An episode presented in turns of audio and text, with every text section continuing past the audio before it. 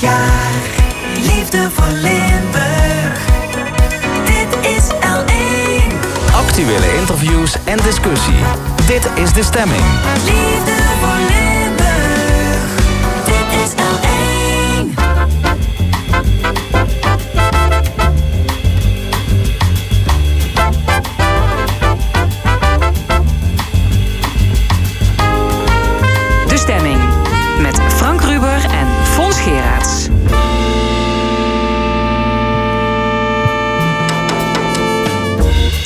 Goedemorgen en welkom bij De Stemming, het interview- en discussieprogramma van L1 Radio.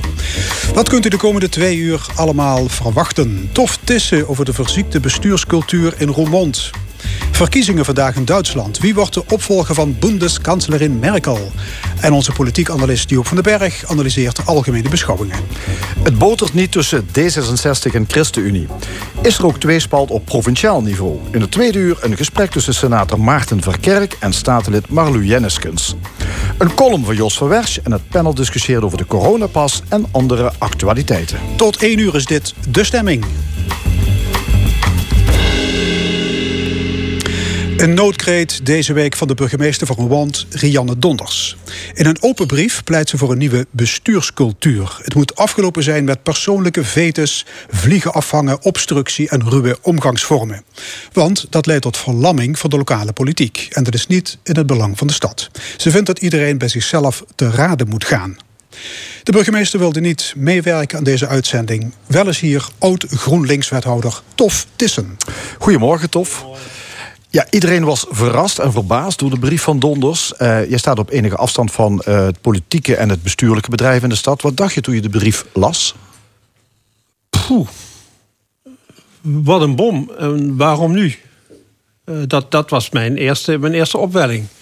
en toen heb ik de, inhoud van de brief tot me genomen. Een paar keer, een paar keer gelezen. En ja, ik vind eigenlijk dat er drie aspecten aan de, aan de hand zijn. Ik je moet wat zeggen over het proces. Uh, je moet wat zeggen over de inhoud.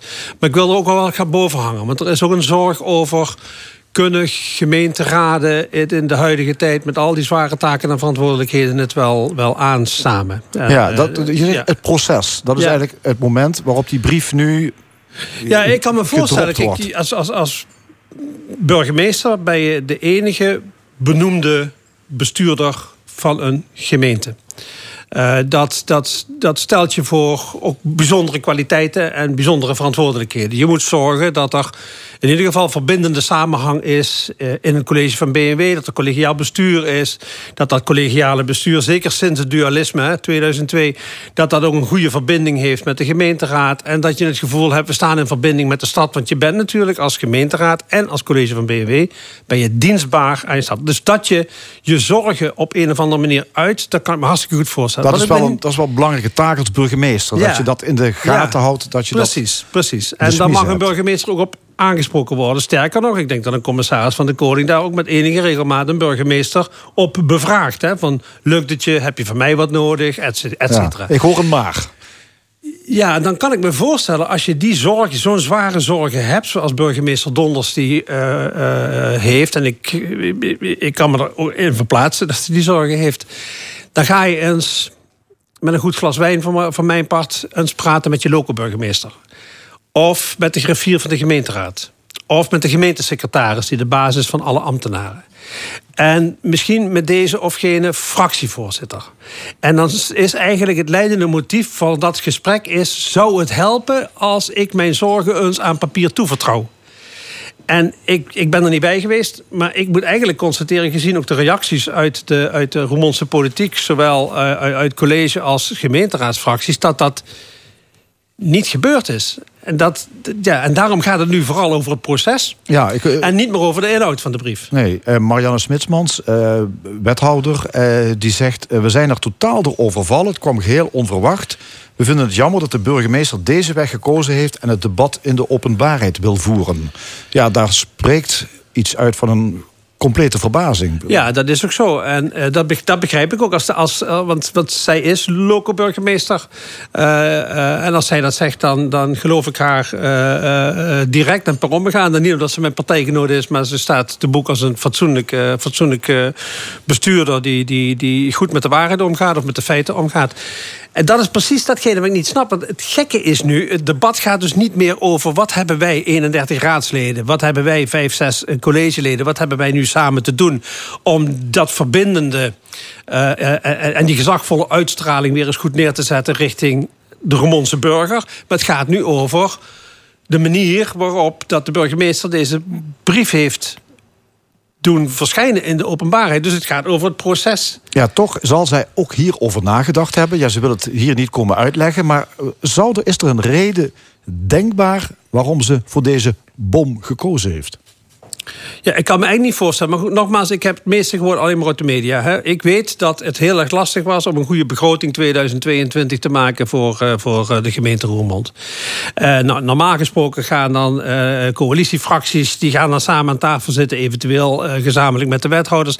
En nu is er eigenlijk voor Roermond iets historisch aan de gang dat coalitiefractie en een oppositiefractie, de grote oppositiefractie, de LVR, dat die samen aan de tafel zitten om er samen uit te komen. En dan denk ik van nou, dat is broos, dat is pril. Maar het is wel mooi. Het is wel eens zeg maar ja, de eerste, eerste knopjes in de lente die, die, die, die, die, die uitbreken. En dan komt zo'n brief van burgemeester Donders. En dan ben ik eigenlijk bang dat dat in de knop gebroken wordt. En dat vind ik doodzonde. Dus met het oog op de gemeenteraadsverkiezingen, die zijn in maart aanstaande, 2022. kan me voorstellen dat je zorgen hebt, maar doe dat dan vooral een beetje binnenskamers. Hè. Eh, heb het met een, goed, goed, goeie- met een kop koffie over. Zorg ervoor dat er vernieuwing komt op jullie Ja. lijsten. Dat we een klein kortom, beetje een ja, nieuwe kort- tendens kunnen zetten. Kortom, jij kunt eh, eigenlijk geen reden bedenken waarom ze deze bom gedropt heeft. Jawel, ik kan me wel een reden bedenken over de inhoud die ze aan papier toevertrouwt. Maar ik kan me geen reden bedenken waarom dat je dit op deze manier doet. Oké, dat ja. Want je, je, je, Ja. je- het, het, het broze draagvlak wat er, wat er is, ja, dat is met deze bom gewoon direct verstoord. En nu gaat het over de burgemeester. En binnen nu en een week, twee weken gaat het over de positie van de burgemeester. En misschien voordat je het weet, krijg je de Mona Keizertje. Dus Ja, dit, dit ik- gaat, ik- ik- dit ja. gaat Donders niet redden, de burgemeester, Nou ja, ik- denk je? Als burgemeester heb je natuurlijk wel baat bij dat je fatsoenlijk draagvlak hebt. Ze is net herkozen voor zes, eh, zes jaar. eh, of ja, herkozen, ik bedoel, de, de raad heeft de meerderheid gezegd. En daardoor is ze herbenoemd. En eh, ja, het draagvlak lijkt mij op deze manier niet echt steviger geworden, to put it mildly. Ja.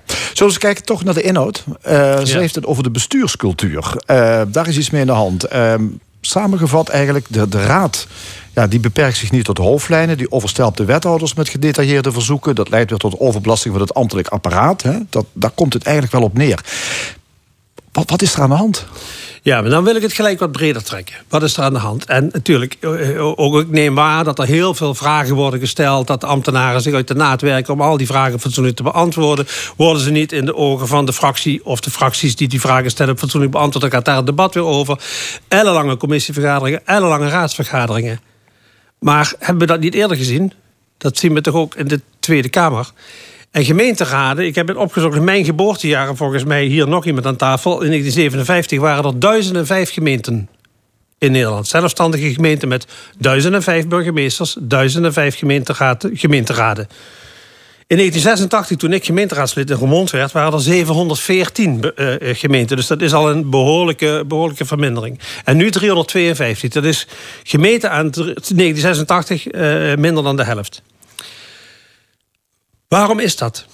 In de afgelopen decennia zijn er steeds zwaardere taken en verantwoordelijkheden bij de gemeente eh, neergekomen. In de laatste keer, in 2015, waren dat de jeugdzorg, eh, de WMO-zorg, verscherpt meer. Eh, werk en inkomen, participatiewet, omschakeling van de SW-bedrijven, et cetera. En er komt nog aan de omgevingswet, die ook ongelooflijk lastig is. Die eigenlijk gebeten aan de decentralisatie van 2015 nog veel zwaarder. Gemeenteraadsleden, het is geen aanlokkelijk vak meer. En als je in de gemeenteraad zit, dan zijn dit hele, hele ingewikkelde kwesties. eh, die ik net allemaal, allemaal noemde. En dan is zeg maar de kap van de bomen op de Kapellerlaan, ik noem maar een voorbeeld in Roermond, dat is concreter, omdat je daar ook de onrust van de bewoners overziet dan bijvoorbeeld hoe kopen wij jeugdzorg in? Of hoe voeren wij in Roermond de participatiewet eh, uit? En dat is niet alleen een thema in Roermond, dat is een thema in 352 gemeenten. Ja, kortom, gemeenteraadsleden gaan op eh, concrete kleine zaken zitten en daar veel vragen over Ja, die stellen. En zijn, die willen- zijn zichtbaarder, die, zijn, die Ja. kun je beter beetpakken. Eh dat is veel minder lastig, want dat is een concreet, concreet iets... Ja. waar je ook een directe relatie kunt leggen met inwoners. Ja. Ehm, de naam wordt niet genoemd in de brief van de burgemeester... maar iedereen weet dat oud-wethouder Jos Verrij nog heel invloedrijk is in Roermond. Eh, het botert ook niet echt tussen LVR, eh, oppositiepartij en de burgemeester.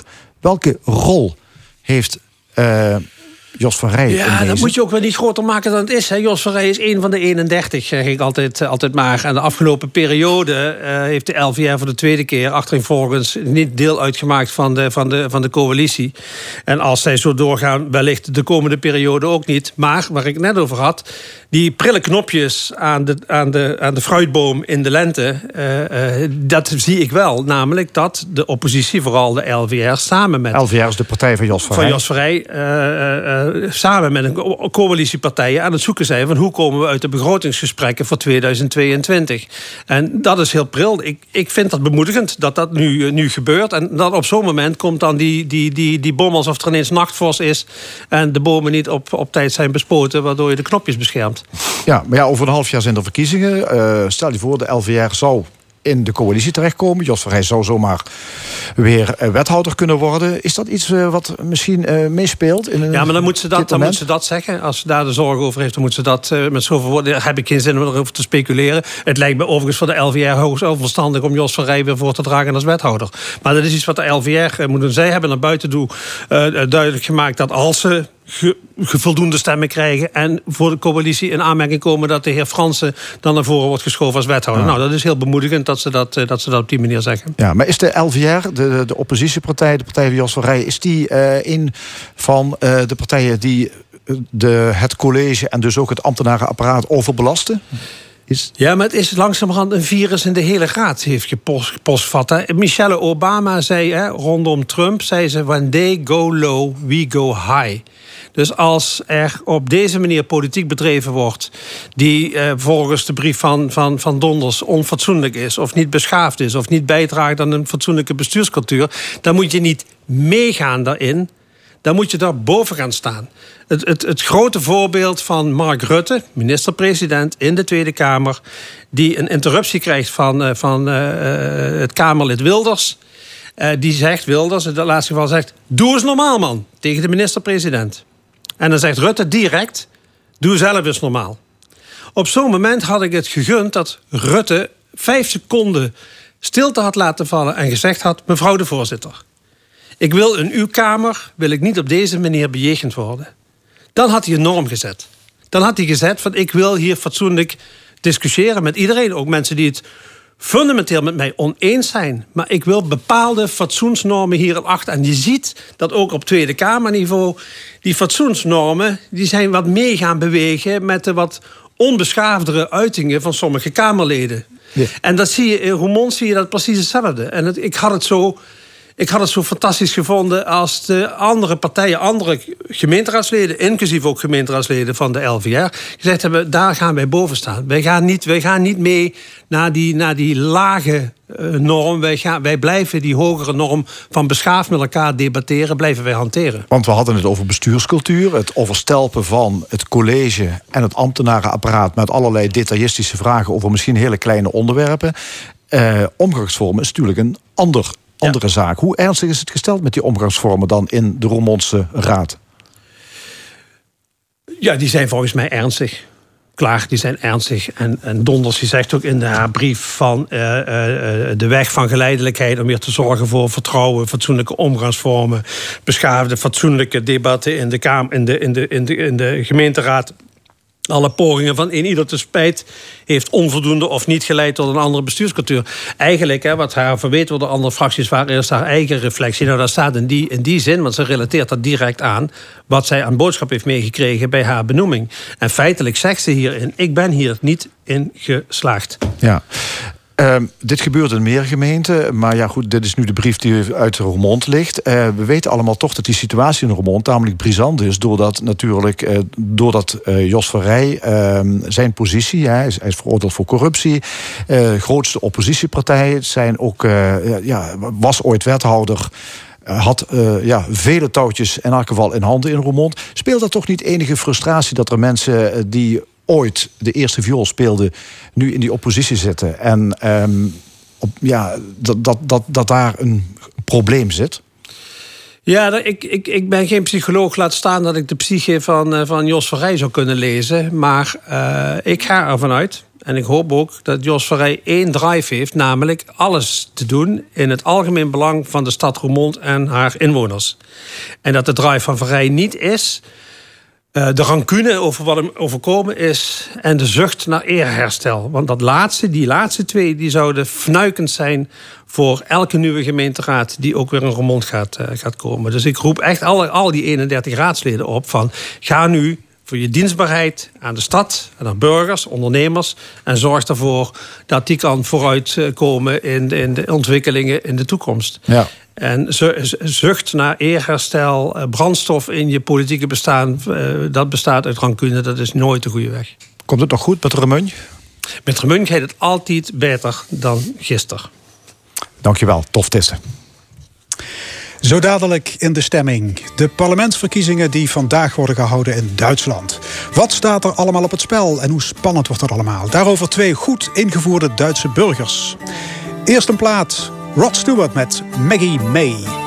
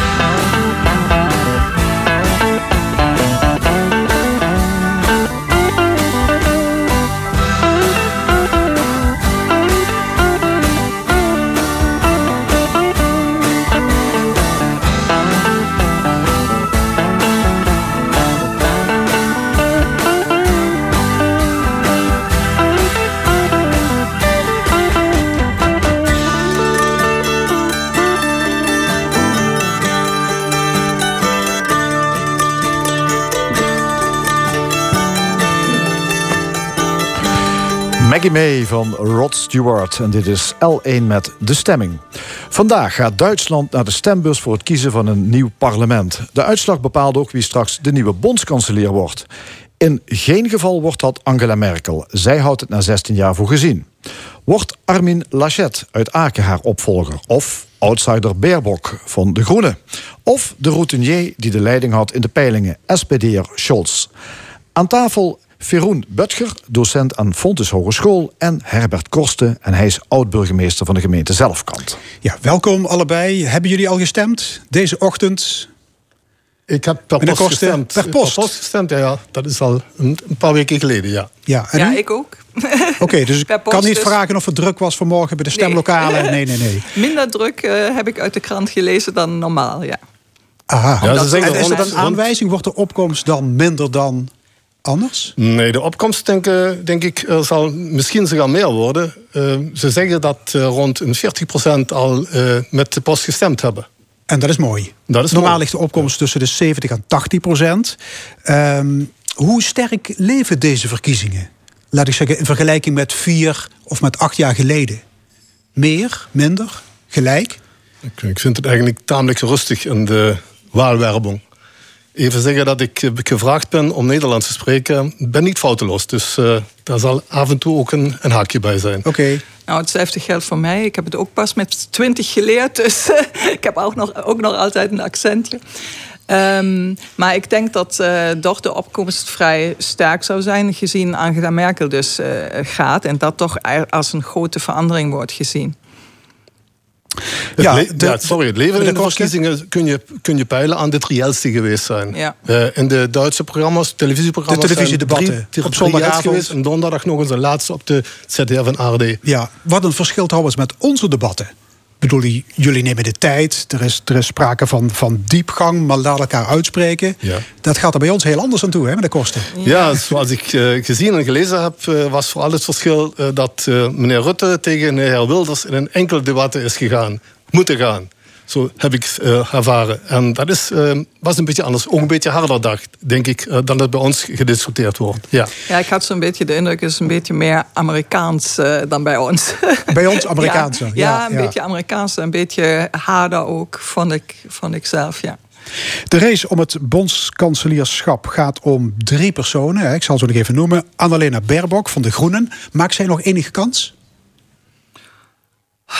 Ja, Diepe zucht? Ik, ik, ik denk, ja, ik denk eigenlijk niet als, eh, als bondskanselier. Nee, ik denk wel dat ze natuurlijk in, de, in een coalitie mee, mee zou gaan en dan ook een, eh, een ministerposten zou krijgen, maar, en ook een hoge ministerposten, zeg maar. Maar als bondskanselierskandidaat zie ik haar eigenlijk niet meer. Ja, en dan mogelijk van milieu, want ze heeft ja, vooral gehamerd op een strenger milieubeleid. Ja. Ze zegt: het klimaat beschermen is de opdracht van deze tijd. Vindt de kiezer dat ook? Ja, dat is zeker een belangrijke taak eh, die ze moet overnemen. Eh, ze wil ook een klimaatministerium invoeren als ze in de regering komt. Dat is zeker heel erg belangrijk. Maar je moet kijken hoe je het doet. Je kunt regels opstellen en iedereen zeggen: je moet dit, je moet dat, je moet dit ja, doen. Je kunt ook zeggen: ik beloon als je dit doet. Dat is een andere taak die je kunt oppakken daarbij. Misschien is dat succesvoller sogar. Ja, maar ik heb Ja, begrepen ik- dat, dat alle drie de, de kandidaten, de kiezers hebben beloofd dat ze de burgers ja, niks zullen afpakken. Dat ze niet zullen ingrijpen in de persoonlijke levenssfeer. Hè, geen enkele partij wil neergezet worden als een verboodspartij. Maar is dat realistisch? Nou, ik denk dat, eh, dat het eigenlijk zo is dat eh, de, de CDU heeft geprobeerd eh, te zeggen: kijk, eh, of te waarschuwen. Kijk, als we SPD, een, een coalitie van SPD, de Groenen en misschien nog die andere linker partij daarbij krijgen, dan heb je zo'n verboodsregering. En dan krijg je heel veel verboden en dat wordt slecht voor, voor ons en voor de, voor, voor de economie vooral. Ehm, maar persoonlijk denk ik, eh, zie ik dat een beetje zoals hij. Eh, je hebt eigenlijk twee wegen te kiezen. Hè. Meer verboden eh, of meer op vrijwilligheid. Maar dat is natuurlijk ook een generatieverschil. Namelijk de jongeren die zijn nu vrijdag nog met Fridays for Future echt massaal op straat geweest. Ja. En ook nog met andere generaties daarbij. Maar natuurlijk voor al de jongeren. En ik denk dat voor die generatie dus het klimaat heel belangrijk is. En daarom denk ik ook dat de groenen toch een goede kans maken. Ook, ook veel Nee, dat snap ik. Maar, ja, maar klimaatschutz gaat toch niet zonder het afpakken van bepaalde vrijheden? Ik bedoel, hard rijden op de autoweg, vlees eten, vliegen, de prijs van energie. De burger zal het toch gaan merken? Natuurlijk zal je het gaan merken. En eh, je ziet ook duidelijk in de programma's dat de SPD en ook de Groenen op neuverschulding gaan. Dus willen weer eh, meer kredieten opnemen. Dat wil de CDU niet. Schuldenbremsen houden. Zoals het was voor corona. Corona eh, schulden afwerken en dan weer normaal doorgaan met schuldenbremsen. Dat is een verschil. Eh, maar nog eens even terugkomen op Annalena Baerbock. Ze heeft vooral duidelijk gemaakt in, de laatste, in het laatste tv-duel, het triel, bij ARD en ZDF, dat ze toch duidelijk regels wil opstellen voor de eerste 100 dagen wat klima aan betreft. Dus dan, dat gaat het ook om verboden. Heel erg duidelijk. En, en nog iets. Ja, eh, is, er, is er iets mis mee? Nou, je kunt het ook anders doen. Je kunt toch zeggen, ik beloon je als je dit doet. Ik beloon je als je dat doet. Vooral in, in, de, in de economie is dat belangrijk. Dan Ja, kun je verboden Butger? niet werken. Ja, ik zie dat eh, eerlijk gezegd niet meer zo. Omdat ik denk, al- de vrijwilligheid is een beetje voorbij. Het is 2 voor 12. Het is 2 voor 12, of t- zelfs na 12. Dat heb je aan die overstromingen ook gezien. En ik denk, veel mensen zijn daar ook nog een keer groener geworden. Of meer, meer ja, alert geworden. Ja, want er zijn toch- 170 doden gevallen in ja, Duitsland. als gevolg van die doden, dus heel veel doden gevallen. En ik denk dat dat nog altijd heel sterk leeft. Vooral in Noord-Rijn-Westfalen en Rijnland-Pfalz, waar het dan is gebeurd. En ik- persoonlijk denk ik dat het eh, niet meer zonder verboden gaat. Nou, maar ja, dat- dat, is natuurlijk ja. ook misschien het verschil in de politieke nee, richtingen. Nee, niet dat, ik, dat, dat er een misverstand komt. Het zijn duidelijke regels besloten met SPD en CDU in de grote coalitie. Dat moet gebeuren, natuurlijk. Maar dat kun je invullen. En daar gaat het eigenlijk om. Goed, ik wil naar Armin Laschet, de spitsenkandidaat van eh, CDU-CSU. Minister-president van Rijnland-Westfalen, afkomstig uit Aken. Hij hamert op burgerlijke politiek. Wat is dat eigenlijk? Bur- burgerlijke politiek. Ja, dat is bijvoorbeeld dit dat je niet zegt... eh, je moet dit, je moet dat, je moet dit. Maar ook mee laten werken. Meenemen. En niet eh, alle regels precies op de tafel leggen. Als je dat zo kunt zeggen. Ik weet niet of dat duidelijk is. Ja, ik denk dat hij een heel, eh, heel sterke kant heeft. Ja, hij is natuurlijk uit het Rijnland. Hè, en de Rijnlanders die zijn toch, denk ik, eh, een beetje zoals de Limburgers, eer meegaand. En, Van, eh, van het Rijnlandse model. Ja, meer, meer van het Rijnlandse model, zo'n beetje. Ja. En ik denk, dat vind ik ook, ook eigenlijk sympathiek. Maar ik heb toch de, het gevoel dat, zoals gezegd, het eh, eh, niet meer. ehm, ja, het probleem is wie, wie wil je meenemen? Of ja, het is toch een, een polarisatie, zeg je dat? Polarisatie van de eh, gezelschap te zien, van de maatschappij te zien in Duitsland, denk ik. En er zijn dus mensen die daar fel op tegen zijn. Er zijn mensen die daar fel op voor zijn. En dan heb je een grote meerderheid die eigenlijk ja, burgerlijk is, denk ik. En daar praat eigenlijk eh Laschet van. Dus die, die, hij, wil, hij zoekt, eigenlijk, zoekt eigenlijk een beetje de middenweg. En hij is ook van het midden, denk ik. Hè, qua qua eh, ja, zijn hele eh, biografie en zo. En hoe hij in de CDU sta- staat, is hij dus echt een beetje de opvolger ook van Angela Merkel. Ja, gisteren was. Angela Merkel in Aken. In Aken, was dat ja. om zijn campagne te steunen? Want Die Ja, was trouwens ja. ook in München daarbij. Ja, Ja. daar was die ook. Ehm, bij de campagne in München. Maar eh, nog eens even terugkomen op dat, op dat ene thema. Die jeugd is zeker belangrijk. Die zal ook meer richting groene gaan. Maar je moet eens kijken op de scala. Die jeugd die nou de eerste keer verkiezen gaat... ligt bij 4, 4,5 procent van de totale wählerschap. Dus dat is niet de uitslag. Helemaal niet. De oudere mensen zijn veel meer geworden. En daar denk ik, moeten ze gaan zoeken. Dat Die is bepalen het- de uitslag, Dat is de- vooral de het probleem van de midden te zoeken. De SPD heeft ook een midden. Natuurlijk. Die is niet maar alleen links. Goed, u noemt de SPD. Eh, kandidaat nummer drie is van de SPD, Olaf Scholz. Eh, hij wordt neergezet als een technocraat. Hè? Eh, zakelijk, zuinig, ook wat saai. Mist Scholz charisma?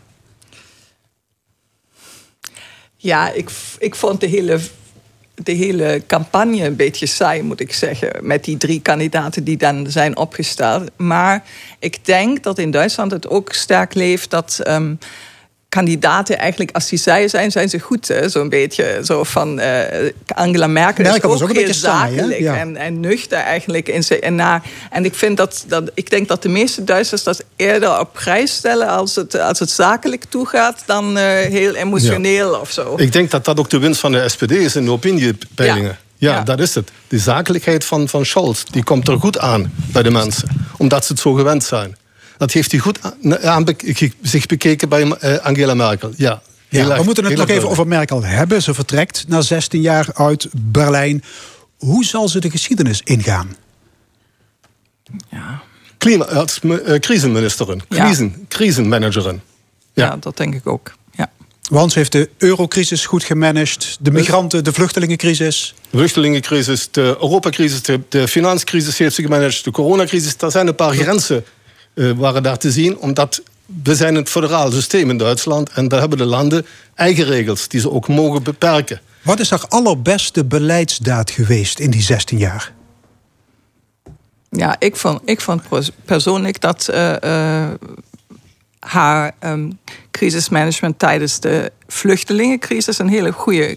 Daar komen we bij die een beroemde one-liner. schaffen das. Maar ja, dat is natuurlijk mijn opinie. Hè. En dat heeft ook heel veel kwaad gebracht. In, in die zin dat het bijvoorbeeld de AFD, dus de, de vrij rechtse Extreemrechtse partij, de extreemrechtse partij die we hebben, Ja. toch eh, veel, eh, Ja. dat die veel toestroom en eh, eigenlijk ondersteuning heeft gekregen daardoor. Maar anderzijds heb je natuurlijk ook heel veel mensen die dat dan goed vonden. En, en daar, daar begon het eigenlijk, vind ik, zo'n beetje ook met de polarisatie. Hoe belangrijk is Merkel geweest voor de stabiliteit van de Europese Unie? Ja, heel belangrijk. Heel Ja? erg belangrijk, Ja. ja. ja, ja, Ik, ik, lees het, ik, ik, ik stel het voor, zo in Duits doe ik dan eens even. Ja. Ihre größte Stärke in meinen Augen, die Fähigkeit, komplizierte Zusammenhänge aus distanzierter Betrachtung zu erkennen, zu verstehen und daraus die richtigen Schlüsse zu ziehen. Ik moet dit even trans, trans, transleren in, in het Nederlands. Ik weet niet hoe je dat zeggen moet, maar dat is eigenlijk voor mij de conclusie uit de persoon Merkel. Hele jaren. Ja, het gekke is dat Duitsers onder de pakweg 25 jaar nooit bewust Ja. een andere leider hebben meegemaakt. Ja, het is echt kennen- een generatie die- Merkel. die kennen alleen maar ja. Merkel en verder niemand anders. Precies. Ja. Het is echt een generatie Merkel. En ik denk dat daarom ook die verkiezingen ehm, toch vrij belangrijk zijn. In die zin dat het toch een, een, een, een- Ja, het wordt heel anders. En niemand kan eigenlijk zelfs.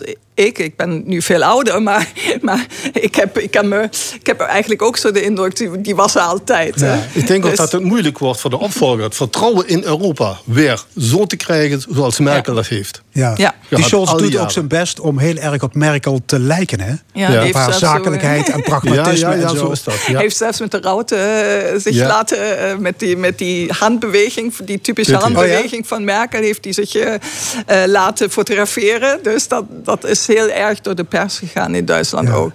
Zo van, ja, dat is eigenlijk een Merkel 2. Of hij heeft natuurlijk ook als minister van Financiën heel veel... ehm, hetzelfde of het beleid mee beperkt. En, eh, en daarom denk ik ook dat, eh, zoals ja, eh, meneer Korsten ook al heeft gezegd, dat. ehm, het is, eh, ehm, eigenlijk wordt hij zo'n beetje als stabiliteitsfactor gezien. En dat vinden de Duitsers ook altijd vrij prettig. Terwijl, terwijl het Iemand- CDU hem neerzet als een links gevaar. Ja, ja, goed, maar, maar ja. Nee, dat moet je een beetje anders bekijken. Het linkse gevaar is dat de SPD duidelijk gezegd heeft... heeft duidelijk gemaakt... ze gaan samen ook met groen en linken. En dat is het probleem wat Laschet naar voren draagt. Ja, burgerlijk is FDP en CDU en delen van de eh, SPD, misschien ook van de Groenen. Maar dat linker gedoe en dat AFD-gedoe, dat is bij Laschet helemaal niet thuis. Goed, in de peilingen ligt eh SPD'er Scholz nipt op kop. Ehm, Ja. Maar Duitse peilingen die zitten er wel eens 3% flink, flink naast. eh, Hè? Hebben ze nog meer? Dus wie is volgens jullie het meest kansrijk? Ja, dat is moeilijk Ik te denk zeggen. een Het wordt- kop aan kop rennen. Kop van kop. Het Ja. wordt heel erg moeilijk. Ik persoonlijk verwacht eigenlijk dat Laschet minimaal voor staat op het einde. En dan een coalitie komt tussen CDU, FDP en Groenen. Dus Dat, een, dat. Jamaica Ja, wordt dat, Jamaica, ja. Ik denk, ja. Daar, daar heb ik Ik denk dat dat ook een goede gevoel. coalitie is. Ja. Maar gisteren was Europa en voor 25% van de 60 miljoen kiezers nog zwevend in Duitsland. Ja. Dus het kan in principe alle kanten op gaan. Het hè? kan alle kanten op gaan. En ik vrees ook dat het zo dat het misschien kan gebeuren dat Merkel nog de kersttoespraak moet houden. Ja, ja, ja. Ook al Dus- is dat een dus er ingewikkelde geen, eh, coalitiebespreking ja, dat ze geen kunnen coalitie- worden. hè? Dat ze geen coalitie ja. tot stand brengen, misschien kan, kan zo gebeuren. En dan moet ze toch een beetje nog eh, blijven. Ja. Dan zal ze langer bondskanselier zijn dan Helmut Kool. Ja, dat Oké. Als het 4 december nu is. Nieuw ja. record. ongeveer hetzelfde. Ja, hè? 4 Ja. december. Tot slot, hoe belangrijk zijn de verkiezingen voor Nederland? Dat is wat ik gezegd heb. Vertrouwen wat, wat er is naar Merkel, ook in Nederland. Dat is duidelijk voelbaar. Dat moet weer opgebouwd worden. Dat moet er zijn. Daar vragen de Nederlanders ook, ook naar, denk ik. Dat kan niet anders. Europa, Duitsland is in Europa een belangrijke positie. Ja, ik denk ook dat ehm, bijna elke coalitie die, die tot stand komt, Europees van aard is. Hè. De linker, ja, als, als het echt een, eh, een coalitie van eh, met links dan, met de linker nog daarbij, dan weet ik dat niet zo. Maar ik, ha- ik vind het ook onwaarschijnlijk dat dat gebeurt. Ja. Maar ik, ik denk toch dat die ehm, dat ja, Duitsland altijd heel Europees blijft. Ja. En, de ook, eh, leider van Duitsland is ook altijd de leider van Europa. ja, Ja, nou, niet alleen. Nee, dat nee, denk nee, ik nee. niet. Nee, nee, we hebben toch een Frans-Duitse achterdocht. Wanneer worden de eerste uitslagen verwacht? Ja, ik denk Ah, een ja. eh, prognose komt om rond 8, 18 18 uur. Na, ja. als, als de wahllokalen gesloten zijn, de eerste hoogrechnung verwacht ik persoonlijk eigenlijk niet voor half zeven. Ja, zo zeven uur ongeveer. En, Ja. en ook eh, die briefwaal, hè, of die, die eh, stemmen met, met de post, dat, dat is natuurlijk moeilijk, omdat die pas later uitgeteld worden. En dat zijn heel veel stemmen. Ja. Goed, we wachten af. Hartelijk dank voor dit gesprek. Veroen Butcher en Herbert Korsten. Dank jullie zeer. Dank je. Ook hartelijk Duitse- bedankt. Duitse muziek die haalde Nederland maar mondjesmaat de hitparade. In 1981 lukte het de Münchense groep Spider Murphy Gang met natuurlijk Skandaal in Sperrbezirk.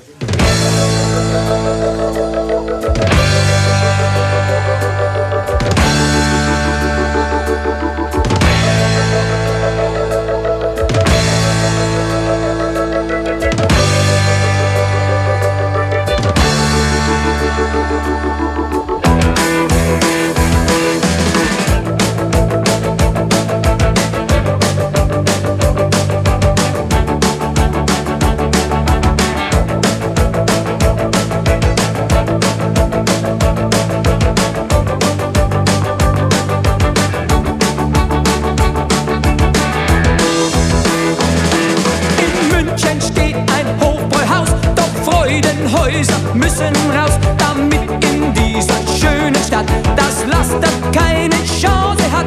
Doch jeder ist gut informiert, weil Rosi täglich inseriert. Und wenn dich deine Frau nicht liebt, wie gut, dass es die Rosi gibt. Und draußen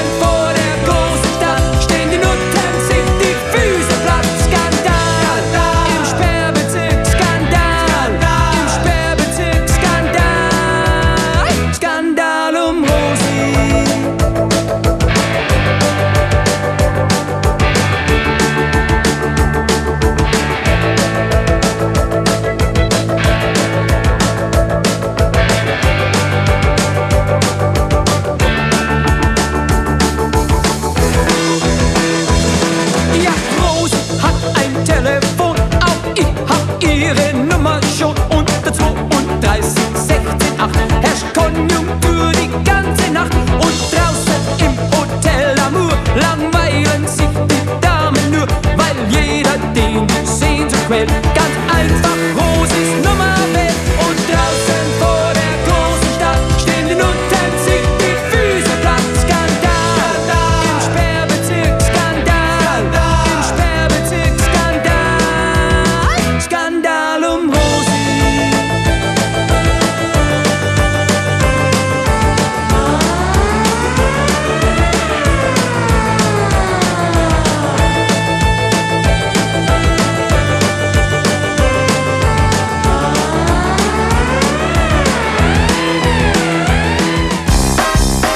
De analist. Vandaag politiek analist Joop van den Berg. Dag Joop, goedemorgen. Goedemorgen. Eh, ja, gisteren moeten we toch even naar terug, denk ik. Eh, verrassing, hè? Mona Keizer, staatssecretaris, die is ontslagen. Ze uitte in de Telegraaf kritiek op de coronapas, het coronabeleid van het kabinet. Ja, meestal nemen bewindslieden zelfontslag. Als ze zich echt niet kunnen vinden in het eh, beleid. Ja. Mona Keizer is ontslagen. Hoe, Ja. hoe bijzonder is dat? Ja, dat je dat in het openbaar kan merken is bijzonder. Eh, ik denk dat het in de loop van de jaren wel vaker gebeurd is dat een minister of staatssecretaris denkt: Gut, wat is er aan de hand? Waarom zou ik moeten aftreden? En dat anderen met besliste stem moeten duidelijk maken: ja, dit kan dus niet. Met enige drang word Ja, je dan, ja, nee, eh, precies. Ja. neem je dan zelf je ontslag. Ja, neem je dan uiteindelijk eh, zelf je ontslag. Eh, kennelijk was zij overtuigd dat, dat er niks aan de hand was... en dat ze mocht doen wat ze deed. Ja, en dan, eh, eh, dan moeten er even harde beslissingen genomen Ja, worden. want, want het kan niet, hè? Dat je als eh bewindsvrouw, en de- een staatssecretaris, het, het, het, het, co- het coronabeleid in dit geval, Ja. dat je dat openlijk in twijfel trekt. Ja. Ook nog op de dag dat natuurlijk die coronapas wordt ingevoerd, de QR-code. Ja. Dat, dat kan niet. Nee, dat kan dus niet, omdat, het, eh, omdat je dan in strijd handelt met het reglement van orde van de ministerraad. Om precies te zijn, artikel 12. maar goed, dat zou je in zorg zijn, denk ik. Hè, maar je, je gedraagt je dus ook in strijd met de wet. Eh, want het reglement van orde van de ministerraad is een koninklijk besluit. Dus eh, je weet waar je je aan te houden hebt. En soms blijkt eh, na afloop van een ministerraad wel, omdat iemand zich dat laat ontvallen, dat er eh, oneenigheid is geweest. Of dat ministers hebben tegengestemd. eh, maar goed, eh, officieel eh, kan daar geen sprake van zijn. Het Dus is- Keizer kan ook in de, in de bak terechtkomen. nou, de bak lijkt me dan wel heel erg ver doorgaan. Want het is geen strafrecht. Hè. Ik bedoel, eh, je handelt onrechtmatig. Eh, Ja. En dat wil zeggen dat daar dus de sanctie op volgt die er is. eh, eruit, Ja, eigenlijk op zo'n moment, als je het er niet mee eens bent, dan neem je of zelf ontslag, Ja. Of je Of je voegt conformeert je aan Ja. het besluit. Je voegt je, en dat gebeurt heel vaak. Alleen dat merken wij nooit. Nee, maar waarom, nog één vraag erover, maar waarom zou ze dit gedaan hebben? Ze weet toch dat het niet kan? Ja, ik denk dat ze wil laten zien hoezeer ze zich identificeert met eh, het MKB en met eh, eh, de horeca enzovoort. En nou ja, het is een beetje de machtelaar speelt van, van het kabinet. Van nou, kijk, ik heb mijn best gedaan, maar kijk maar wat er gebeurt.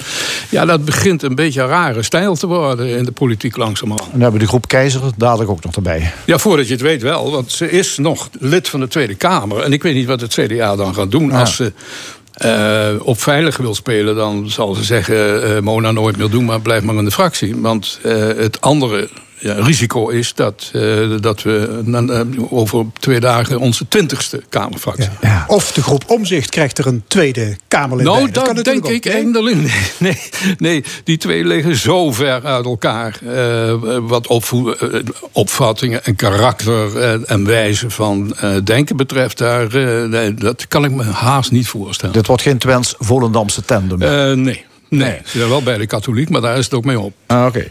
Ehm, ja, het is eh, de afgelopen week eh, Prinsjesdag. De algemene politieke beschouwingen natuurlijk zijn geweest. Ehm, daar kunnen we heel veel over zeggen. eh, ook heel veel niet over zeggen. Mhm. Maar misschien de vraag...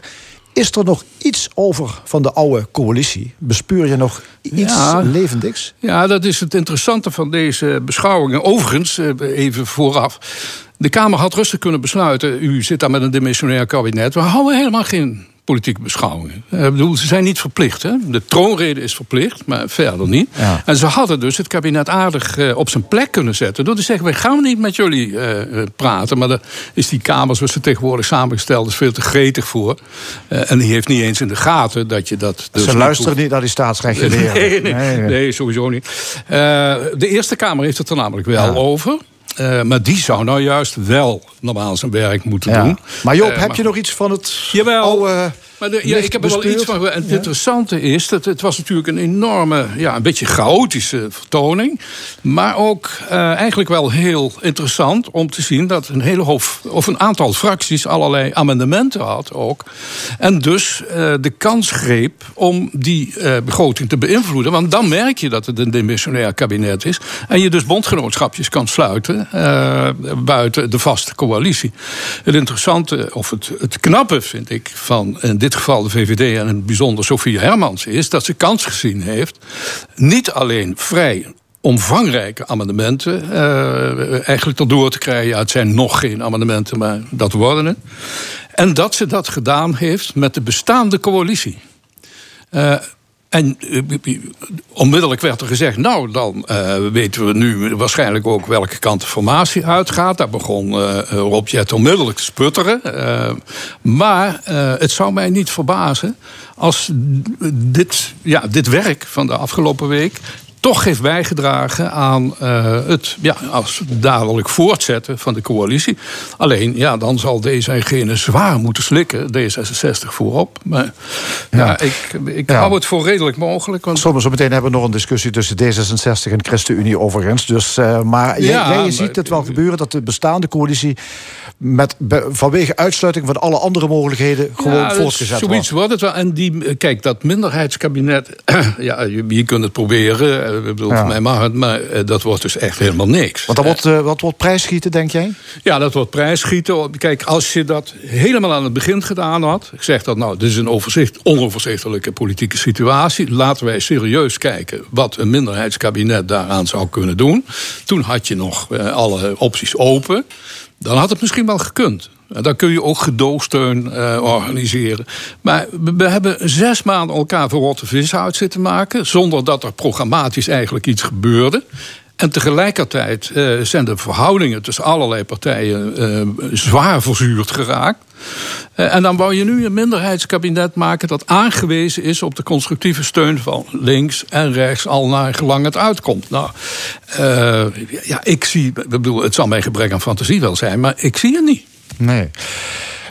Wat we afgelopen tijd ook gezien hebben... ehm, is eh, dat er allerlei moties eh, natuurlijk voor de dag komen. Eh, ja, goed, uiteraard natuurlijk de, de, de bekende moties tegen Sigrid Kaag en Ank Bijleveld. Ja. Overigens was er afgelopen week ook nog een interessante... er kwam een motie van afkeuring van Wieberen van Haga... tegen minister Carola Schouten. En dat was eh, een motie die komt opeens uit de lucht vallen... Ja. op een terrein waar Wieberen van Haga verder nog nooit gedebatteerd Nee, heeft. nee, ja, het is het, Ja. absoluut gratuite onzin. Maar Van Haga is in extremis wat anderen eigenlijk ook aan het doen zijn. Eh, moties eh naar willekeur Ja. van afkeuring en wantrouwen. Ja. Terwijl je weet dat dat dus allemaal niks uithaalt. Ja, jij, jij ziet veel moties voorbij komen voor de bühne. Ja. ja. Dit soort moties zijn eigenlijk de, dat laatste half jaar allemaal voor de bühne geweest en niks anders. Kijk, als je. Maar dan heb, dan heb je het ook over de moties, eh, de, de motie van afkeuring tegen Sigrid Kaag en Ank Bijleveld. En misschien wel de motie van afkeuring tegen Mark Rutte een half jaar geleden. Ja, een half jaar geleden. Want dat was een deel was motie van wantrouwen. Die redde het net niet in de Kamer. En het andere had een motie van afkeuring tegen het. Tegen collega Kamerlid Rutte. Eh, want dat was de intentie, zoals ik moest begrijpen, van Hoekstra en Kaag die die motie indienen. Ook omdat ze die motie van wantrouwen niet wilden steunen. Je had ook kunnen zeggen: wat is dit voor flauwekul? Eh, maar ze hebben zich toen al helemaal in het frame van Wilders laten meenemen. En niemand die eh, op een gegeven moment zei. Dit is het verkeerde soort debat wat we hier aan het voeren zijn. En nu eh, ging het bij die motie van Katipiri. Als je hem Dat, dat was de motie van eh, afkeuring eh, tegen de ministers eh, Kaag en Bijleveld. hè? Ja, nee, helemaal precies. De ene motie ging tegen het kabinet en de eindverantwoordelijke minister van Buitenlandse Ja. Zaken. Eindverantwoordelijkheid ben ik in het staatsrecht nog nooit tegengekomen. Dus wat dat is, weet ik niet. Dat moet ze me nog maar eens uitleggen.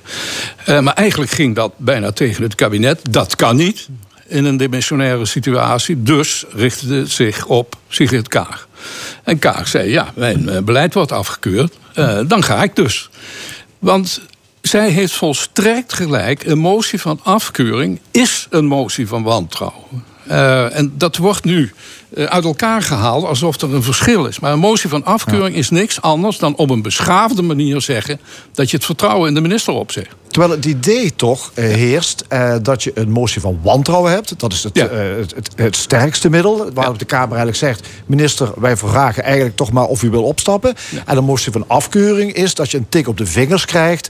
Maar dan wel weer verder mag. Nee, Jij zegt dat is onzin. Absoluut onjuist. Eh, moties van afkeuring tot en met eind 2006 waren volstrekt duidelijk in hun betekenis en consequenties. Je moest gaan. Ik bedoel, kijk naar de motie Den Uyl in 1980 tegen het kabinet van Acht. Dat was een motie van afkeuring, niet van wantrouwen. Dat stond nergens. Afkeuring. Eh, zo Is, zijn is dat gewoon een beleefde manier dan... een beleefdere Ja. manier om Ja, te omdat je dat wil laten zien dat je iemands handelen veroordeelt en niet de persoon veroordeelt. Het is geen strafrecht. Hè? Uh, en dus uh, hou je dat uit elkaar, omdat je ook weet. Iemand moet uh, politiek eventueel later nog wel eens verder kunnen. Uh, maar nu even niet. Dus wegwezen. Uh, Verdonk is de eerste die dat straal negeerde. Overigens niet eigenlijk op eigen initiatief... maar op initiatief van de collega's van de VVD... en dat kabinet Balkende, als ik me niet vergis tenminste. en... Um, sindsdien, ook diezelfde avond dat het gebeurde, was er al een dwaallicht uit het staatsrecht. Dat riep ja, ja, maar afkeuring is ook niet precies hetzelfde als wantrouwen. Dus proberen haar nog te sparen ook, wat onzin was. Uh, en de, je ziet nu hoe gevaarlijke onzin dat eigenlijk is, omdat de Kamer neemt iets aan en weet zelf eigenlijk niet precies wat de consequenties zijn van haar eigen handelen. De minister eventueel ook niet. Tenzij ze, zoals Sigrid Kaag, gewoon weet hoe het hoort. En dus afkeuring is aftreden. Dus eigenlijk Mark Rutte had volgens jou um, redenering gewoon echt moeten aftreden in april toen hij die Ja, maar ja, dan had hij moeten aftreden als fractievoorzitter. En daar heb je als collega's geen bal mee te maken. Ik bedoel, daarom was het ook zo'n onzinmotie. Uh, Kijk, hij zelf interpreteerde nu ook weer bij de algemene beschouwingen die uh, motie van afkeuring en uh, wantrouwen verschillend. Omdat hem dat natuurlijk ook al goed uitkwam. Maar het is dus echt, uh, daar zit niet echt verschil in. En je zag ook dat zelfs de eigen partij van mevrouw Bijleveld zei... ja mevrouw, het is nu echt wel over en sluiten. Ja. Kortom, Kamer, pas op met die moties. Ja, nou ja, pas, wees om te beginnen is een stuk zuiniger met dit soort lawaai. Uh, wat verder ja. niks anders is dan lawaai. En bovendien, uh, wees preciezer in wat je uh, wil. Oké, okay, dankjewel. Joop van den Berg, onze politiek analist. Straks in de stemming een tweegesprek tussen de tegenpolen D66 en ChristenUnie. Verder een column, een discussiepanel over onder andere het vrouwenquotum in de krijgsmacht en nog veel meer. Blijf luisteren, tot zometeen.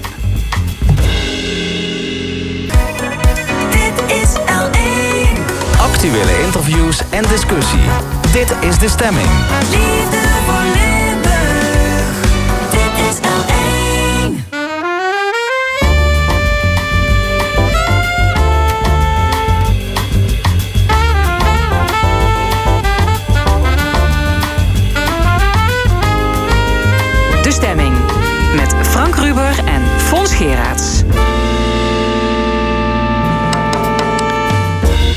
Opnieuw welkom bij de stemming, het interview- en discussieprogramma van L1 Radio. Wat hebben we dit uur voor u in petto? Straks discussieert het panel met Ingeborg Dijkstra, Heijer Harzi en Wim Haan over het congé van Mona Keizer en andere actuele zaken. Een column van Jos van Wersch en we beginnen met twee tegenpolen in de politiek. Want zo mag je D66 en ChristenUnie toch wel noemen. Sigrid Kaag wil niet in een kabinet waar ook de ChristenUnie deel van uitmaakt. Kennelijk is haar dat de voorbije vier jaar slecht bevallen. En de ChristenUnie steunde vorige week een motie van afkeuring tegen minister Kaag. Kortom, is bepaald geen koek en ei tussen beide partijen. Maar hoe ligt dat buiten de Haagse kaasstolp? Aan tafel Marlou Jenniskens, fractievoorzitter van D66 in Provinciale Staten... en Maarten Verkerk, Eerste Kamerlid voor de ChristenUnie. Welkom en uh, mooi dat jullie onze uitnodiging hebben aangenomen. Mevrouw Jenniskens, toen ik u belde was er eerst een lichte aarzeling... en toen zei u toch eigenlijk vrij snel ja, ik doe het. Ja, nou ja, er zijn natuurlijk altijd wel genoeg uh, mensen die zichzelf uh, belangrijk genoeg vinden om een opvatting te hebben over hoe het elders moet. De, uh, zeker bepaalde mastodonten kunnen altijd heel mooi op televisie vertellen hoe zij vinden dat hun partijleiding eigenlijk het anders zou moeten doen. Ik ben het eigenlijk heel erg eens met de lijn die gekozen wordt door D66. En ik voel me ook nog iets te jong om die rol op me te pakken. Dus daar zat de aarzeling ja. in. Meneer Verkerk, ja, u was meteen bereid om zo'n uh, gesprek aan te gaan. Nooit te beroerd om met andersdenkenden om tafel te zitten. Nou, weet je, we praten hier over heel belangrijke dingen. En ik ben iemand die ook graag de verbinding zoekt. En als je de verbinding zoekt, dan vind je altijd nieuwe mogelijkheden. En dan kun je ook problemen oplossen. Dan kun je verschillen bespreekbaar maken. En daarom vind ik het ook leuk om in dit geval met Malou uh, rond de tafel te Ja, maar u dacht niet, we worden in de Haagse politiek door D66 buitengesloten. Die partij kan me de rug op.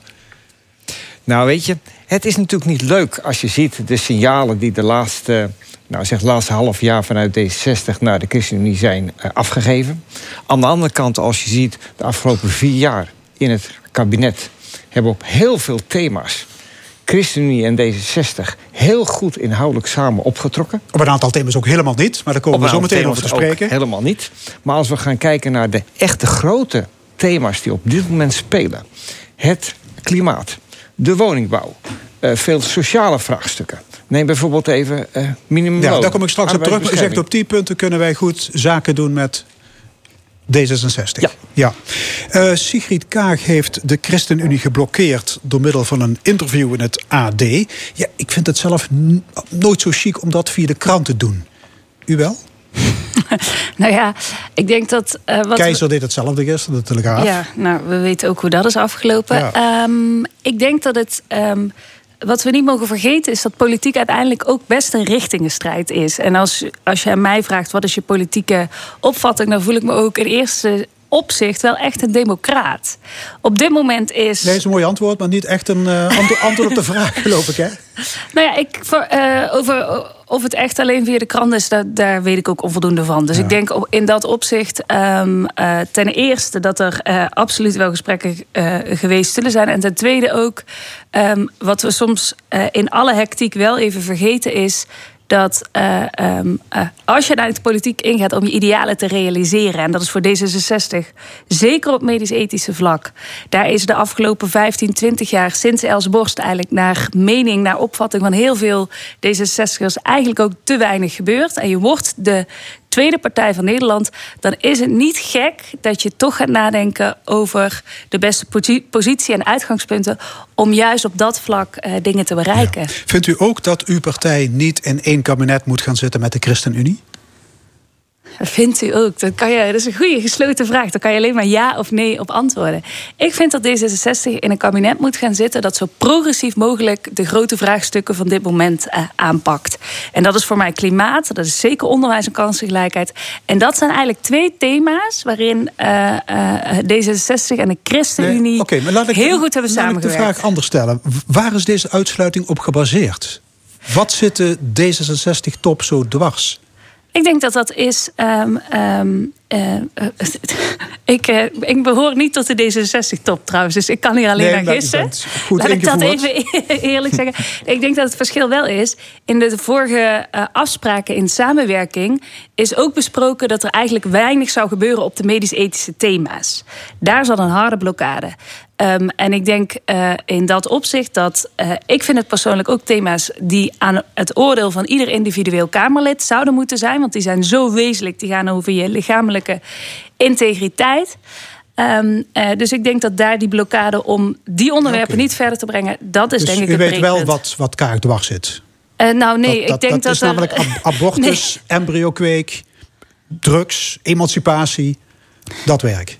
Eh, nou, ik, ik, ik, nee, ik denk niet te weten wat Sigrid Kraag precies dwars zit. Maar ik denk wel dat dit inhoudelijk de thema's zijn. En de afspraken die hebben geleid tot die blokkades. En D66 is eh, de partij van het wetsontwerp Voltooid Leven. Ouderen van boven de 75, die moeten het recht krijgen om uit het leven te stappen, ook als ze niet ernstig ziek zijn. Er is veel maatschappelijke discussie over. Meneer Verkerk, u vindt dat plan uit den boze? Nou, weet je, het eerste wat ik heel opvallend vind is dat vanuit D60 dat geframed wordt als dat is nou typisch de ChristenUnie. Als je naar voltooid leven gaat kijken, de hele KNMG is tegen. Binnen D66 zijn belangrijke D60 zijn tegen. De commissie werd geleid door Paul Snabel. En Paul Snabel is door de studie, hij was voor, is hij ook een tegenstander. Ja, oké, maar dat is een beetje een jijbak. Maar het klopt toch dat de ChristenUnie dit wetsontwerp met succes heeft tegengehouden in de afgelopen periode. De ChristenUnie is eh, inderdaad tegen voltooid leven. Dus u vindt het echt een plan van de duivel, zou ik bijna willen zeggen. Nou, dat zijn niet de woorden die ik eh, gebruik. Dat zijn ook niet de woorden die we in debatten gebruiken. Maar wat hebben wij in de commissie Snauwen gedaan? We hebben geprobeerd op een rationele methode... rekening houdend met wat de verantwoordelijkheid van de overheid is... hebben we dit onderwerp proberen te bespreken. En tot ieders verbazing, want het was een heel gemengde commissie... kwam er een unaniem rapport... We werden voordat het rapport werd uitgebracht een commissie van wijzen genoemd. En het hele bijzondere is dat nadat het rapport werd uitgebracht, werd die titel niet meer gebruikt. Nou, ik wil hem toch nog even met vreugde nog even naar voren brengen. Ja, mevrouw Jenskens, waarom moet u lachen? Nou ja, ik, ik vond het een mooie treffende. En ik denk wel, eh, ook in de manier waarop de vraag gesteld wordt... je kunt van alles polarisatie maken en zeggen dat de ChristenUnie... eh, eh, het zal hebben over de hemel en de hel en dergelijke. Terwijl ik ben opgevoed als katholiek. Ik ben misdienaar geweest in het dorp waar ik ben opgegroeid. Ik zal een heleboel besluiten altijd toetsen op mijn eigen waarden. En die zijn gestoeld toch ook op, op dat katholieke... en op de manier waarop ik ja, ben opgevoed en opgegroeid en in het leven sta. En zoiets geldt, dat weet ik dan toevallig wel, ook voor Sigrid Kaag. Wat mij stoort soms rondom, als we het hebben over een uh, voltooid leven... dan heb je het ook heel vaak over een waardig levenseinde. En ik vind het soms wel pijnlijk dat we er met z'n allen toch... vanwege alle gevoeligheid toch niet in slagen... om daar een waardig gesprek over te voeren. Ik vond dat wel sterk in de aanpak van Pia Dijkstra... die hier heel veel mee aan de slag is geweest. Um, en ik denk dat, dat, uh, uh, dat, dat dit onderwerp dat ook heel erg verdient. en dus ook een klein beetje los van de polarisatie of de overhaaste generalisaties op dit punt. Ja, maar ik mag stellen dat als het gaat over medisch-ethische kwesties, dan liggen de opvattingen van beide partijen over het algemeen mijlenver uit elkaar. Ja. Dat zullen altijd struikelblokken blijven. Um, omdat wat, omdat uw ja. partij, meneer Verkerk, zich baseert op, op christelijke ethiek. Ja en nee. Ja, natuurlijk. We zijn een christelijke uh, partij. Daar komen onze diepste waarden vandaan. Uh, ik ben zelf lid geweest van de commissie Snabel. En daar had ik de gigantische uitdaging om toch te proberen het debat te voeren met anderen. zonder mijn christelijke waarden zwaar in te brengen. En dat was een gigantische uitdaging, want ik kon niet verwijzen naar de Bijbel. Want dan zou men zeggen, ja jongen, jij bent een van de zeven... en de andere zes, wij accepteren Maar, maar toch hoor je dat vaak zeggen, hè? Een embryo of een foetus is een, is een schepping van God, punt. Ja, ik beleid het ook. Maar betekent dat ook in debat met niet-christen... ik soms wel kan getuigen van mijn geloof... maar dat overtuigt anderen niet altijd. En dan moet je ook, wat ik maar even wil noemen... rationele argumenten hebben. Nou, zo hebben wij als commissie Snabel met elkaar uh, dat onderwerp besproken. En het is opvallend dat de ethische bezwaren die wij hadden... eigenlijk nog steeds staan. En dat die ethische bezwaren nog steeds niet breed zijn besproken. En ook weerlegd zijn. Malou Jenniskens, uh, u zei net, ik ben katholiek. Uh, ik ben misdienaar geweest zelfs. Uh, wat is er nog over van dat Rooms-katholieke? nee, ik, ik benoemde het als voorbeeld van... Uh, je kunt mensen heel makkelijk wegzetten in een hoek. Meneer Verkerk is van de kerk en de Bijbel... en mevrouw Jenneskes is voor God los. Dat geldt in mijn geval nee. niet. Uh, en ik geloof ook wel dat dat het debat tekort doet. Als ik even terug mag komen op wat de heer Verkerk ook net zei... is wel... Um, de commissie Snabel kwam tot een oordeel op een heel aantal punten. En hij zal dat beter weten dan ik. En het ging onder andere over... Uh, het uitbreiden van bepaalde. Um, hoe ik moet even de goede woorden zoeken. Dat ging er uiteindelijk ook om um, of het nodig was om bepaalde wet en regelgeving op te rekken, aan te passen of wat dan ook. En ik denk wel dat dat ook wel een beetje de gesprekken zouden moeten zijn waar het ook echt over gaat. Want naast de ethische kant ben ik er wel een groot voorstander van. En dat heeft denk ik ook de toeslagenaffaire en heel veel andere dingen uh, uh, bewezen. Ook onze politieke situatie. Je kunt het over de inhoud heel erg oneens zijn.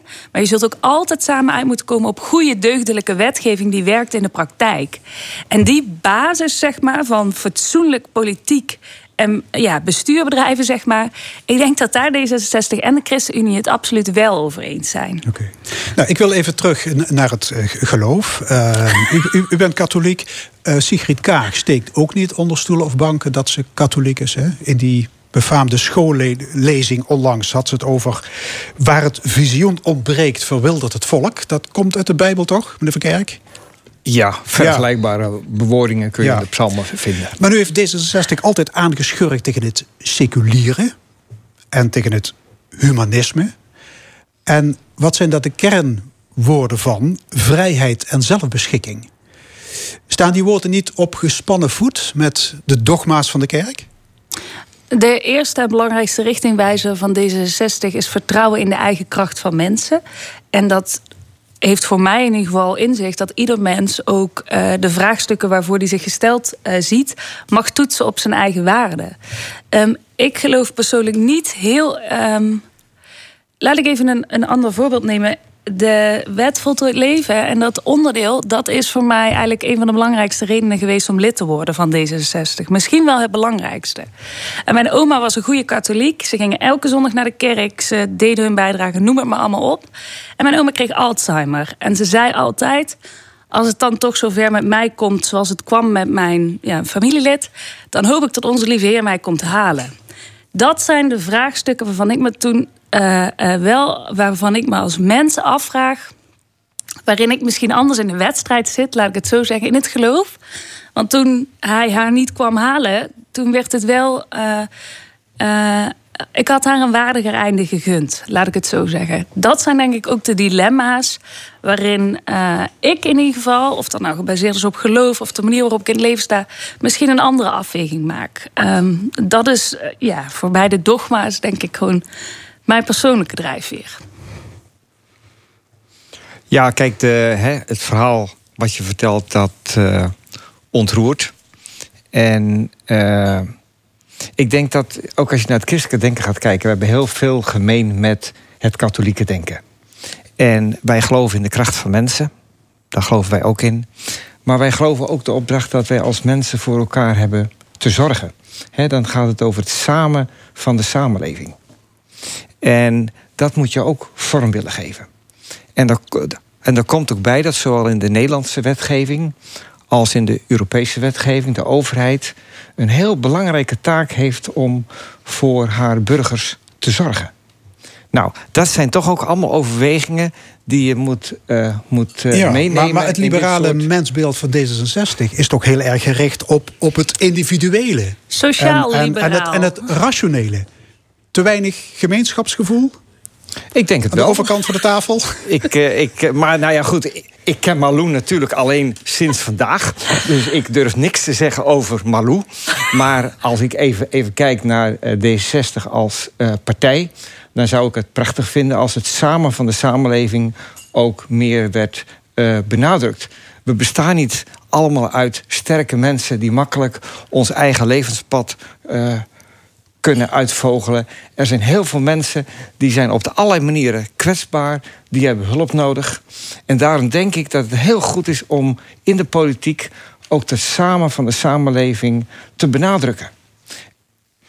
Ja, ik geloof niet dat het liberalisme of het sociaal liberalisme, zoals het in het geval van D66 is, uitsluit dat je dingen samen doet. Het begint bij de. eh, ik vind het juist heel wezenlijk dat voor D66 kansengelijkheid op dit moment het belangrijkste thema is. Want daar zit voor mij de essentie in van wat kan je doen om die ander te helpen daar waar het nog misschien nog niet lukt. En dat, eh, dus voor mij staat dat niet op gespannen voet. Nee. Ja, D66 is een sociaal-liberale partij, progressief. Ehm, hoe progressief is de ChristenUnie als het gaat om eh, materiële zaken? U zei er straks al iets over, hè? Klimaat, economie, arbeidsmarkt, onderwijs. Nou, ik denk dat wij op een heel veel punten zou ik ons echt eh, progressief willen noemen. Als je even naar het partijprogramma van de ChristenUnie ging kijken, dat is beoordeeld als een van de meest groene partijprogramma's. als het gaat over de arbeidsmarkt. Wij vinden dat de minimumlonen fors verhoogd moeten worden. Zelfs nog meer, denk ik, dan in C60, maar jullie willen ze ook s- sterk verhogen. Wij vinden het heel belangrijk dat als men dat iedereen gelijke kansen krijgt, maar daarvoor moet je ook de materiële randvoorwaarden scheppen. En wij vinden het minimumloon veel te laag. Wij vinden dat armoede onacceptabel is. Kindarmoede vinden wij onacceptabel. Nou, dat zijn allemaal dingen die wij delen met D66. Ja, dan kunnen jullie nog een puntje aan zuigen, Jenniskens. Nou, eh, ik, volgens mij is dit wat heel goed heeft gewerkt wel in het afgelopen kabinet. Want volgens mij hebben daar juist die twee partijen echt wel ten opzichte van het VVD en het CDA, zeker op klimaat, maar ook wel eh, in de kansengelijkheidsthema's en zeker ook rondom onderwijs en dergelijke. Ja, en ook op het gebied van ontwikkelingssamenwerking, denk ik. Ja. Migratie, vluchtelingen, Ja. Europa. Zijn de verschillen niet echt hemelsbreed? Nee. Nee, als het op eh, Europa gaat, moeten we eerlijk zeggen dat de ChristenUnie ook de afgelopen jaren haar koers ook iets verlegd heeft. Dat wil ik ook heel eerlijk zeggen. Maar als eh, Malou even net noemde van nou, twee grote thema's zijn op dit moment klimaat en kansengelijkheid. En als ik even opmerk dat in de schoollezing Kaag niets gezegd heeft over medisch-ethische thema's, dan blijf ik toch even benadrukken dat ik denk dat, even algemeen gesproken, als je gaat kijken wat de huidige situatie is, een half jaar hebben we nog steeds geen kabinet, dat we toch als partijen over schaduw heen moeten springen om dit land te dienen. Ja, wel een minderheidskabinet, dat kunnen we vergeten. Dat, dat komt er nooit meer van. Maar wel een vier of een zes partijen coalitie. Ja, Komt dat uit de nog bus? even terugkomend hierop. Dat, eh, hoe je het ook noemt, of die grote thema's die zijn er. Maar op het moment... ehm, het wetsvoorstel Voltooid Leven is naar de Kamer gestuurd. Dus ik, ik- het komt hoe dan Die ook ethische terug. agenda komt terug. Ja, Straks, die komt hoe dan ook terug. Maar eh, volgens mij is dat, bij de, dat zou in mijn opvatting iets kunnen zijn wat je als vrije kwestie voorlegt aan de Kamer. Dat is ook democratie. En dat is ook recht doen aan de wil van de kiezer. Eh, uiteindelijk, die heeft gezorgd dat die mensen op die plekken zaten. Ehm, ja, dus dat was denk ik mijn. eh, ja. Nou ja, weet je, ik, ik, ik begrijp je overwegingen wel. En ik wil nog geen eens zeggen dat dat voor mij onvoorstelbaar is. Maar ik moet eerlijk zeggen, ja, als je uitgesloten wordt... dan is het gesprek is wat lastig. La- Laat ik het even zo uitdrukken. Ja. Ja. Maar volgens mij worden er, als, worden er op dit moment gesprekken gevoerd. Dus ik, ja, ik, eh, ehm, ik ben benieuwd wat het wordt. Laat ik het zo zeggen. Goed. Nou. Iemand van jullie nog iets op de lever? Eh, weet je wat ik heel mooi vind in het boek? eh, ehm, eh, een van de boeken die ik recent las van He- Cenk Willink. Er staat: Als de bereidheid tot gesprek ontbreekt, valt ons land uiteen in slechts minderheden, volgens mij. En dat vind ik wel altijd heel mooi. Hoe oneens je het ook bent, volgens mij kun je altijd ook wel die verbinding vinden. Ja, en ik denk dat als je ook praat over leiderschap... en dan mag je ook het, het, het, het bijvoeglijk naamwoord nieuw leiderschap gebruiken... in deze tijd is het vooral verbinden omdat we zo in zoveel verschillende groepen en opvattingen uiteenvallen. En dan is verbinden is gigantisch Ja, belangrijk. het wordt dus zeven keer gevallen in deze uitzending. Ik heb het genoteerd in mijn hoofd. Oké, hartelijk dank. D66-statenlid Marlou Jenneskens en ChristenUnie-senator Maarten Verkerk. Dank jullie wel. En zometeen in de stemming het opiniepanel met het nieuws van de week. En Jos van Wersch met zijn column. Maar eerst Ry met He'll Have To Go.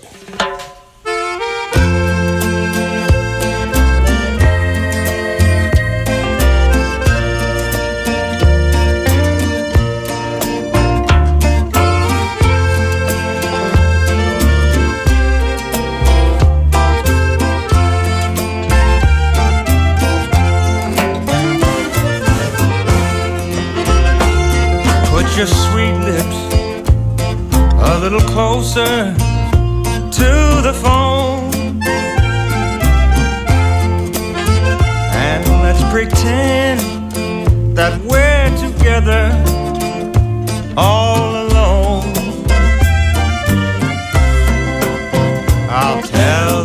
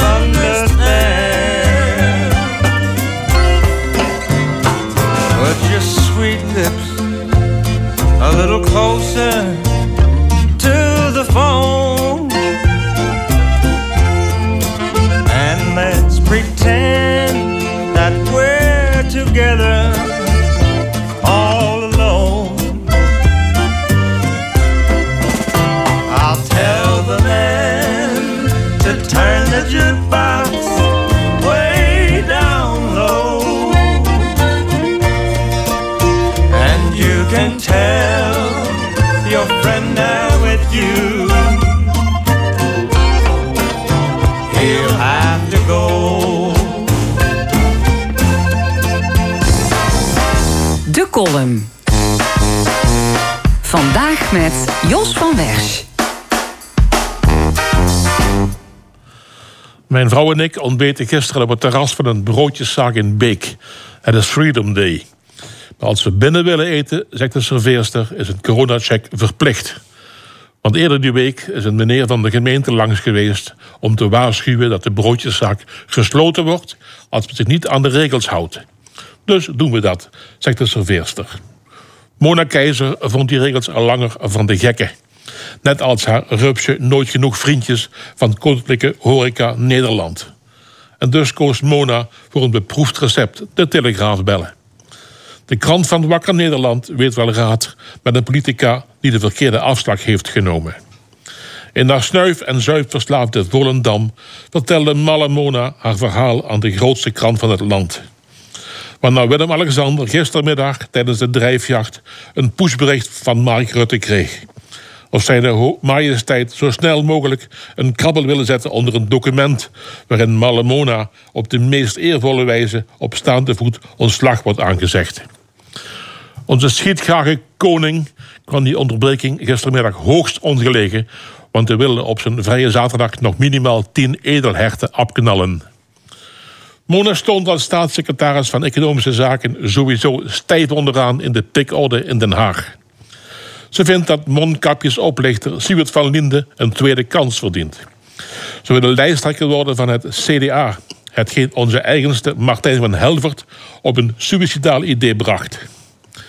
In maart was Malle Mona besmet met corona, maar ze voelde zich goed, zei ze. En moesten ons vooral geen zorgen om haar maken. Bij haar partij, het CDA, deden ze dat des te meer. Omdat ze geen minister, maar slechts hulpsheriff mocht worden, raakte ze verbitterd en transformeerde ze in een ongeleid projectiel. Op monakeizer.nl staat dat zij als staatssecretaris overal en altijd werd verwelkomd door een zaal vol mannen in pakken. Nota bene twee mannen in CDA-pakken, Wopke en dansen met Jansen, haalden gisteren met droge ogen de trekker over. Via de Telegraaf overspeelde Malemona haar hand. Dat deed ze bewust. Want nu kan ze zonder last of ruggespraak zeggen dat ze haar CDA-zetel meeneemt en verder gaat als fractie Volendam. Malemona heeft binnenkort een kamerbankje naast de wappies Baudet van Haga en gekke Caroline. De column van Jos van Wersch. Laatste onderdeel van de stemming is het discussiepanel. Vandaag over Mona Keizer, de coronapas... en over de vraag of er een verbod moet komen... op het betalen van losgeld aan hackers. Ik heet van harte welkom pedagoog en docent Ingeborg Dijkstra... ombudsvrouw Heijer Harzi en headhunter Wim Haan. Ja, sinds gisteren heb je dus eh, de coronapas nodig om naar het café, theater of de bioscoop te gaan. Heeft iemand van jullie de QR-code al moeten gebruiken om ergens binnen te geraken, Hager? Ja, ik heb het uh, ja, niet binnen. Uh, ja, ik wilde koffie drinken en dan moet ik het laten zien. En waar ik het meeste van geschrokken ben, is dat ze meteen alles zien. Geboortedatum, alles. Ik denk, oh, dat had ik niet bij stilgestaan, maar dat is het. Ik ben er voorstander van, maar ik had zoiets, het gaat me ietsjes te ver nu. Ja. Maar goed, het is goed gegaan dus. Oké, okay, en uh, de andere ja, twee? ook gisteren. Ja? Uh, waarbij de gelegenheid, ik ga de naam niet noemen, zei... we gaan het experiment dus aan, dus uh, zou je hem willen laten zien? Ze vroegen de dame en ja. ik heb het laten zien. En toen moest ik hem van internationaal naar Nederland zetten. Want anders dan, dan werkt het niet. Uh, maar wat me ook opviel is uh, dat we een familiedag hadden... en dat er uh, een aantal familieleden zeer terughoudend waren. een box enzovoorts. En aan het eind van zo'n dag is die terughoudendheid toch heel snel weer verdwenen. Dus we, we, hebben afgesproken of bepaald dat wij een maatregel gaan nemen in de horeca. Dan gaan we die ook uitvoeren, vind ik. Ja, ik heb me pas een aantal weken geleden moeten gebruiken. Toen was ik in Valkenburg op een woensdagavond. Toen was er een groot evenement. En uh, dat was voor de eerste keer. Toen was het dus uh, al veel mensen uh, op één ja, dichte plek. En wat me toen vooral raakte, was ook echt het fysieke. En daar maak ik me persoonlijk dus meest zorgen over. Dat ik werd in zo'n fuik, zeg maar, door die hekken geleid. En ik ging met mijn QR-code, mocht ik naar binnen. En ik was met een vriendin en die was op die dag zelf voor de tweede keer gevaccineerd. En dus nog niet in het bezit van die code.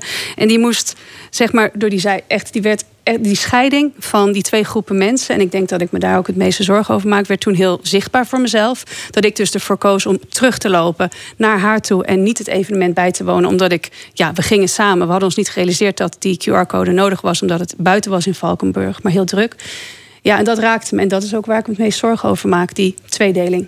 Ja, Eh, de tweedeling en de vraag is hoe strenger gecontroleerd gaat worden. Eh, want gemeenten zeggen, ja, we gaan eigenlijk alleen maar ehm, controleren als er sprake is van excessen. Dus eh, de vraag is, blijven die horecaondernemers ehm, ja, het inderdaad allemaal zo, zo nauw controleren? Wat denken jullie?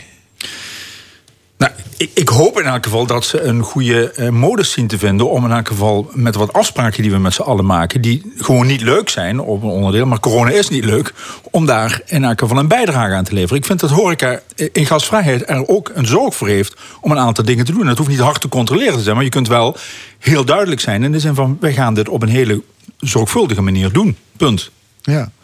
Eh, nou ja, we hoorden het uh, al. oh, of, eh, het, grond de hele uitzending. Staatssecretaris Mona Keizer die is gisteren ontslagen... van- vanwege haar openlijke kritiek op het coronabeleid van het kabinet. Zal dat nog gevolgen hebben voor het draagvlak van die QR-code-controle? Nou, het wordt denk niet, niet. niet- Nou, dat weet ik niet. Ik denk dat het eerder afneemt, inderdaad. Ik weet van horecavrienden hier in Maastricht... die een eigen bedrijf ook hebben.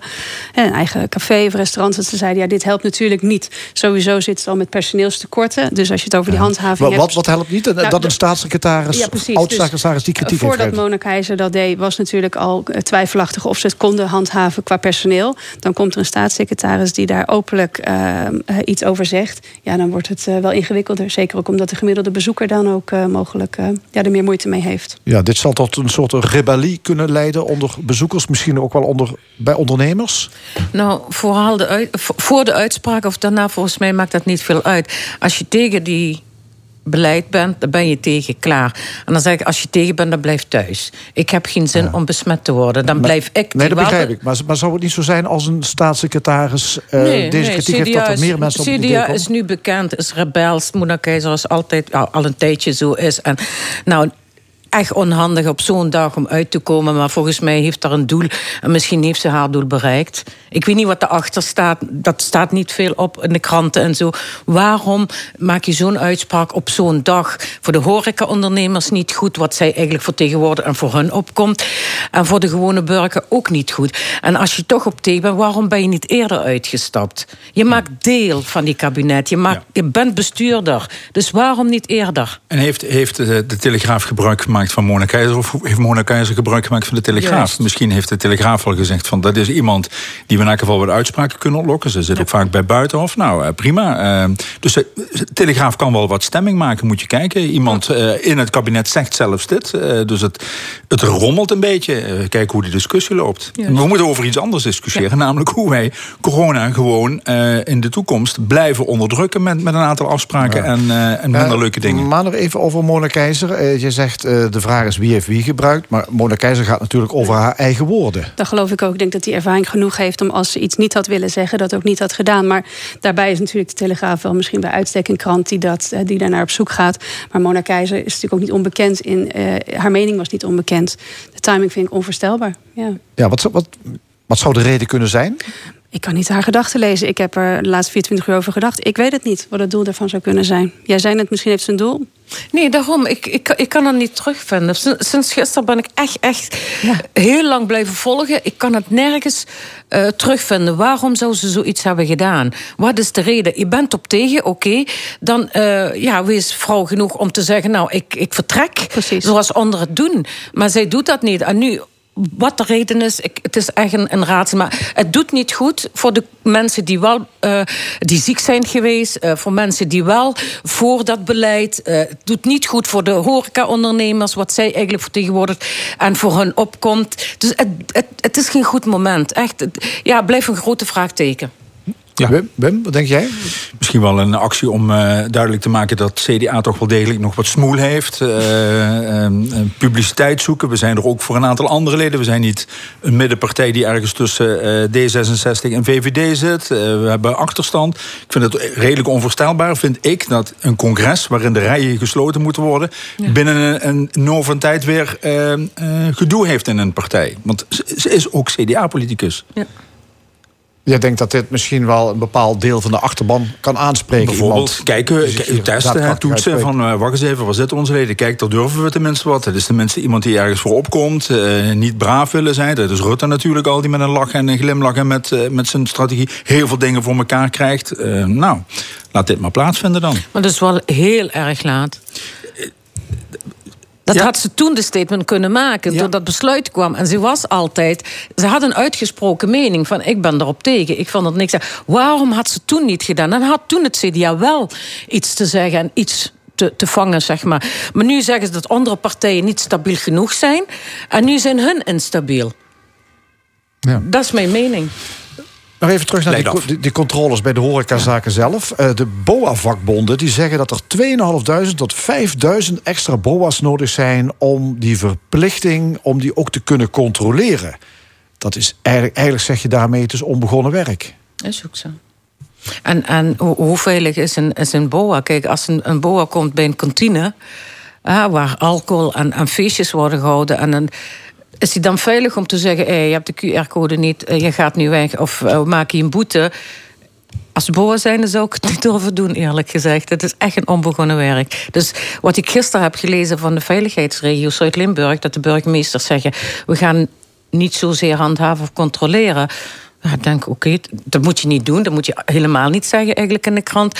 Maar het is niet haalbaar. Handhaving is echt niet haalbaar. Nee. Ja, ik, ik zit ook aan andere dingen te denken. Eh, zou je horecaondernemers die het wel goed geregeld hebben... en het serieus oppakken... en niet een, afhankelijk van een zijn... maar zeggen, zo zijn onze normen, wij willen gastvrij zijn enzovoort... zou je die niet kunnen stimuleren door te zeggen... als ze dat brevet hebben, dan kunnen die tot twee uur... s'avonds of s'nachts open zijn... in plaats van anderen die zeggen... ja, maar wij eh, we zoeken de grens op. Beloning, beloning voor goed gedrag. Beloning voor goed gedrag. Het, het is zo oud als ik weet niet wat, maar iedereen wordt natuurlijk gestimuleerd beloning voor goed gedrag. En, en wij doen het niet. Nee, wij moeten meteen gaan handhaven en BOA's. En ja, 2.500 tot, tot hoeveel BOA's zijn je? 4.000? Ja, 2.500 tot 5.000 zouden er 5.000. extra nodig zijn. Ja, voor hoe lange periode? Want Ja. dit, gaat eh, dus een jaar duren Dat of zo? weet je dus niet, hè? Nee, Nee. nee. Ik vind dat, ik, dat vind ik een verkeerd signaal. Absoluut. Ja. En dan worden daarna de jongens en de meisjes ontslagen... want daar is geen werk meer voor en grotere teleurstellingen. Nee, is geen goed idee. Nee. Overigens, behalve die, dat de QR-code nu is ingevoerd, de anderhalve meter, die is officieel van tafel. Maakt dat nog iets uit voor, eh, voor het gedrag, denken jullie? Nou, ik, als ik kijk naar wat er in de afgelopen maanden is gebeurd, zag je die al wel vervagen. Dus ik, eh, ik zeg niet dat niemand zich er meer in hield, maar je zag die verschuiving al wel komen. Ook met de vaccinatiegraad die omhoog ging. Eh, het, is, het is gek, een beetje, beetje onwennig nog, als ik voor mezelf mag spreken. Daarnet ook. Dat je toch, ja, ik hou er automatisch nog wel wat afstand, eerlijk gezegd. Ja. Drie keer zoenen, eh, komt Nee, dat ook terug? Oh, nee, nee, Voor mij nee. hoeft het niet Nee, meer terug. Nee, het dat is hoeft goed niet per se. Een handje misschien wel, maar dat doen en zo laat maar. Ja, het dat hoeft is- niet. Het is goed zo. Ja, Ik is mis het wel, Hezer. Eén keer een mooie zoen is toch mooi, hè? Is anders dan drie kennismaking. keer Ja, zoenen. nee. Verschil tussen de mannen en vrouwen aan tafel hier. Ja. De verschil tussen mannen en vrouwen aan Nee, tafel. het- over de- als je het over die zoenen hebt, dan is het blijkbaar. Nee, nee, maar wat, wat ik zie, en dat is de, de, de, de, de, de zorgvuldigheid en de wat aftastendheid die in het begin plaatsvindt, zoals ik dat gisteren nogmaals binnen mijn eigen familie van de diverse windstreken zie. En de zin van ja, maar zo doen we dat, we laten dat vrij. We kijken elkaar aan van hoe, hoe vindt het plaats. Dat vind ik aan zich wel heel mooi. In plaats van we, we moeten het zo doen. Het zijn drie zoenen en omhelzing. En gisteren eh, bespeurde ik, en dat is toch heel menselijk, dat aan het eind van de avond zelfs de mensen, een aantal die heel strikt waren, wat minder strikt. En dat gebeurt dan zonder al te veel drank, want die moesten nog naar huis rijden. Dus dat gedrag, dat is heel snel, gaat dat, gaat dat glijden. Echt gaat dat glijden. Dus je kunt het niet alleen met regels doen, maar... het- nou, ben benieuwd. Het was de week van Prinsjesdag, miljoenennota en de algemene beschouwingen. Twee dagen lang is er gedebatteerd in de Tweede Kamer. Wat is jullie opgevallen? Sinterklaas was binnen. Ja, die leek wel Sinterklaas gearriveerd, was ja. binnen. Het dus ging ergens over. ja, Want ja. er werd fors gestrooid met, Fors met geld. gestrooid, ja. En, en, en de echt, en de kern. Het is een beleidsarm kabinet. Dat is de missionair. Die mogen geen- nog geen beleid maken. Maar er wordt wel met geld gestrooid. Voor iedereen naar zijn zin te maken. Straks is minderheidskabinet. Oh, ik heb je toen dat gegeven, dus je mag me nu... Of je moet me zelfs gaan steunen. En dat vind ik ja, zo'n verkeerd signaal. Ik denk, ah, Ja, is waarom? Interessant wat je zegt. Dus je vindt dat een demissionair kabinet eigenlijk niet met zoveel geld zou mogen strooien. Absoluut dat moet je overlaten aan, de nieuwe, Juist. aan de nieuwe ploeg? Dat is mijn mening. Echt waar. Wie Ik denk, waarom? Aan tafel? Nou, de, de- eh, A, de vraag, is het zoveel geld? Dat is de vraag. Hè? De echte hele belangrijke investeringen gaan nog plaatsvinden. Met meerjaren om, om, omschrijvingen. Dat is ook een signaal, maar wacht eens even hoe dat plaatsvindt. En waren het echt algemene beschouwen of waren het algemene eh, on- specifieke onderhandelingen? Dat, daar gaat het eigenlijk over. wel, Ja. En er, ik denk dat er eh, voor de bühne natuurlijk het een en ander gebeurt. Volgens mij gebeurt er achter de bühne ook ontzettend veel. eh, waarin dan, dan toch een aantal mensen, toen straks bij de andere beschouwing hier aan tafel viel dat. Eh, het, gaat nu voor de komende periode om constructief te zijn. En niet verbindend, maar constructief. We hebben best wel tegenstellingen, we hebben best wel een andere opvatting. Maar hoe kunnen we constructief nou een aantal zaken oppakken? En als dat weer gaat plaatsvinden, is dat beetje beladen woord nieuw leiderschap is heel snel weg constructief. Maar hoe kunnen we elkaar vinden terwijl we principieel een aantal andere uitgangspunten... maar als we dat samen zo op... dan, dan stuur je en zend je ook wat anders uit dan van... eh, oh, ik heb dit binnengehaald en jij dat binnengehaald... en we moeten ook een rekening voor effenen enzovoort. Dus ik vond het eh, eh, wat openbare onderhandelingen links en rechts. Ook voor de bühne. Ja. Nog even terug naar de extra uitgaven van Hager. Ja, er gaan miljarden naar het klimaat, naar de bestrijding van de zware criminaliteit. Woningbouw, eh, zorg en leraren, salarissen die gaan omhoog. De coronacrisis heeft al miljarden gekost. Wordt er, wordt er geld bijgeperst? Of hoe, eh, Ja, hoe zit dat dat? is maar de vraag. Het, het is maar een schijn. Kijk, als we kijken naar de kostendeelnorm. Die is de oorzaak van de wooncrisis. Moeten we heel eerlijk zijn. Eh, woon je eerst met vier in een huis. Nu woon je opeens alleen. En de kinderen wonen elders. Of die hebben nog geen woning. Die zitten ergens op een kamer. Dan denk ik, P van de A die zo schreeuwt. Het was jouw beleid. Jij had dat toen ingevoerd. Zorg dat die weggaat. Dan hebben we een stukje van de wooncrisis misschien beholpen. De klimaatcrisis hebben we heel jaren, heel wat jaren erover geschreeuwd. Iedereen ontkent het, bijna iedereen. En nu gaan we zeggen, oh, ja, is goed, daar gaan we wat geld in pompen. Nee, kom met structurele oplossingen. En dan komt dat geld. En dan gaan we kijken, oké, daar hebben we geld voor nodig. Eh, de criminaliteit. Waarom investeer toen al, had je niet geïnvesteerd, ge- goed geïnvesteerd om die criminaliteit, vooral met cyber en zo, goed te bestrijden. Nee, dat doen we niet. Alles is moster naar de maaltijd en dat is wat bij mij weer blijft.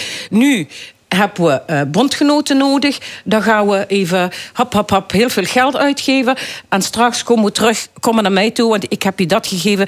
Nu moet je me, me maar steunen. GroenLinks toen met de eh, studiefinanciering, dat er een lening moet zijn. P van de A met de kostendeelnorm en de participatiewet. Ik, ik kan tegennoemen dat, dat we nu de stress van hebben. En dan gaan we het zomaar oplossen met geld, denk het niet. Ja, maar vroeger was het bezuinigen wat de klok sloeg.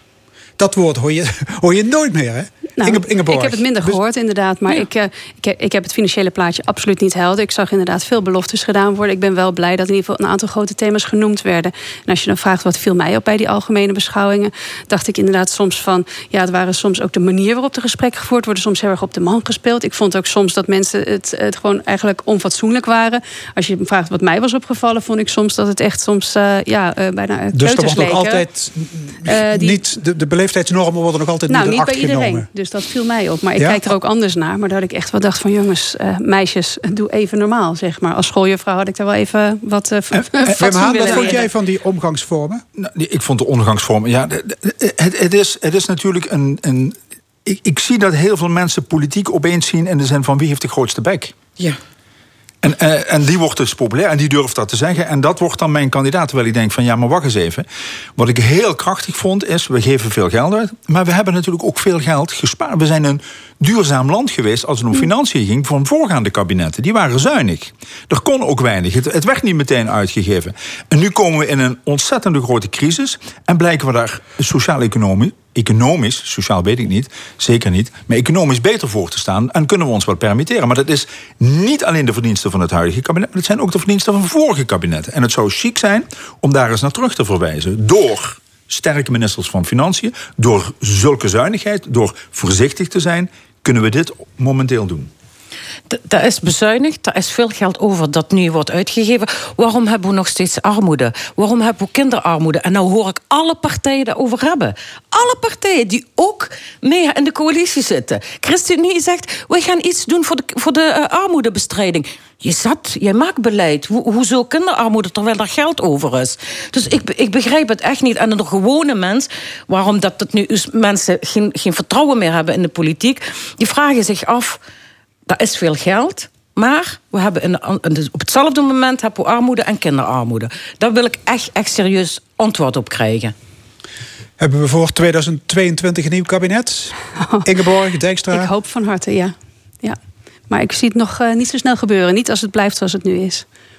Ja, de, er is al geformeerd ook bij de algemene beschouwingen. Ja. Dus dat, Ja. eh, dat komt Ja. eraan. En dan, eh, dan gaat Remkes daar eh, wat stevigheid in zetten. En dan eh, komt er een kabinet. Oké. wil, je, wil je nog weten welke partij? Of, eh? Ja, de, de- constructieve partij hoop ik. Dat Constructieve waren, er waren er nu al een aantal. En er Ja. zit, oh, is, eh, de, ChristenUnie, zit D66 ook bij. En er zit eh, op onderdelen misschien ook nog wel iets van, van linkse partijen bij. Oké. RTL Nederland is het slachtoffer geworden van een ransomware-aanval. En RTL heeft uiteindelijk 8.500 euro aan de aanvallers betaald. Is het uit te leggen dat een bedrijf criminele losgeld betaalt? Ja, dat, dat, dat is niet uit te leggen. De- de- de- vandaar ook het thema van hoe ga je daar nadrukkelijk mee om. Maar dan zie je als je in de essentie van het bedrijf komt om een bedrijf plat te leggen. eh, dan, en, en vooral een bedrijf dat, eh, dat ook nog fundamentele toegevoegde waarde heeft eh, voor, voor Nederland, dat je iets moet gaan doen. Eh, de- dus de, de, de, de, de aanpak van we gaan dat dan maar doen in de zin van we betalen met z'n allen geen losgeld en daardoor verdwijnt dat, vind ik, wat, vind ik uitermate naïef. Ja, de Universiteit Maastricht heeft overigens een tijd geleden ook betaald. 200.000 euro ging het toen over. Ja. Ja. Jij zegt, ehm, het is begrijpelijk dat het bedrijf het betaalt. Nou, als, als er vitale zaken eh, naar voren... Als een ziekenhuis platgelegd wordt, dan gaan geen operaties doen... dan kun je niet maken dat je zegt van... ja, maar we gaan eerst onderhandelen of we betalen niet of wat dan ook. Wat, wat ik een beetje in de discussie mis is van... eh, wat vindt er daadwerkelijk plaats om veel beter te beveiligen... en hoe pak je dat soort criminaliteit aan? Want dat stopt Precies. hier nu niet mee. Nee. Maar nee, het gaat om het bestrijden van dat soort zaken. Ja. Preventief Ik dus. vind wel iemand, iemand aan tafel hier dat, eh, dat je gewoon niet moet betalen. Dat dat gewoon, je ja. principieel zou moeten zeggen... nooit aan criminelen betalen. Vanuit principe zou je natuurlijk zeggen van je gaat even los van de context zou je zeggen je gaat natuurlijk een crimineel geen geld in zijn eh, zak schuiven. Aan de andere kant is het ook zo dat het natuurlijk een, eh, als je dat dan weer loslaat dat het een snellere oplossing is en dat is ook de reden dat veel bedrijven het doen en dat ze dan eh, want namelijk het niet betalen en dan zelf weer al je data terug kunnen halen dat kan maanden duren en ik weet ook voor sommigen dat dat, dat dan ook de nek kan kosten. Dus als je bedrijf dan op het spel komt te staan ten opzichte van ja wat principieel onjuist is om een crimineel geld eh, in zijn zak te schuiven, dan snap ik wel dat dat een dilemma is en dat je, dan, dat je daar dan op een glijdend vlak zit. Maar, aan de voorkant zou veel meer gedaan moeten worden, denk ik, dat we daar beter kunnen investeren in, in, in plaats van altijd maar dat losgeld betalen. Maar houden de criminelen dan op als ze betaalt? Deze Nee, keer 8000, precies. ik Nou, betaal dat is dus- 8000, en morgen wordt het Precies. 32 en overmorgen En dat is ook de argument. Dus ik ben echt, eh, als, zo als we crimineel en, en drugsgeld niet accepteren, dat willen we niet. Dat moet ook niet kunnen. Er moet echt een flink verbod op komen. En bedrijven eerder eh, verplichten om preventief te werken en goede mensen en goed betaalde mensen in dienst te nemen. Want de crimineel is niet zo'n cybercrimineel. Die heeft ergens gewerkt, die heeft ergens geleerd.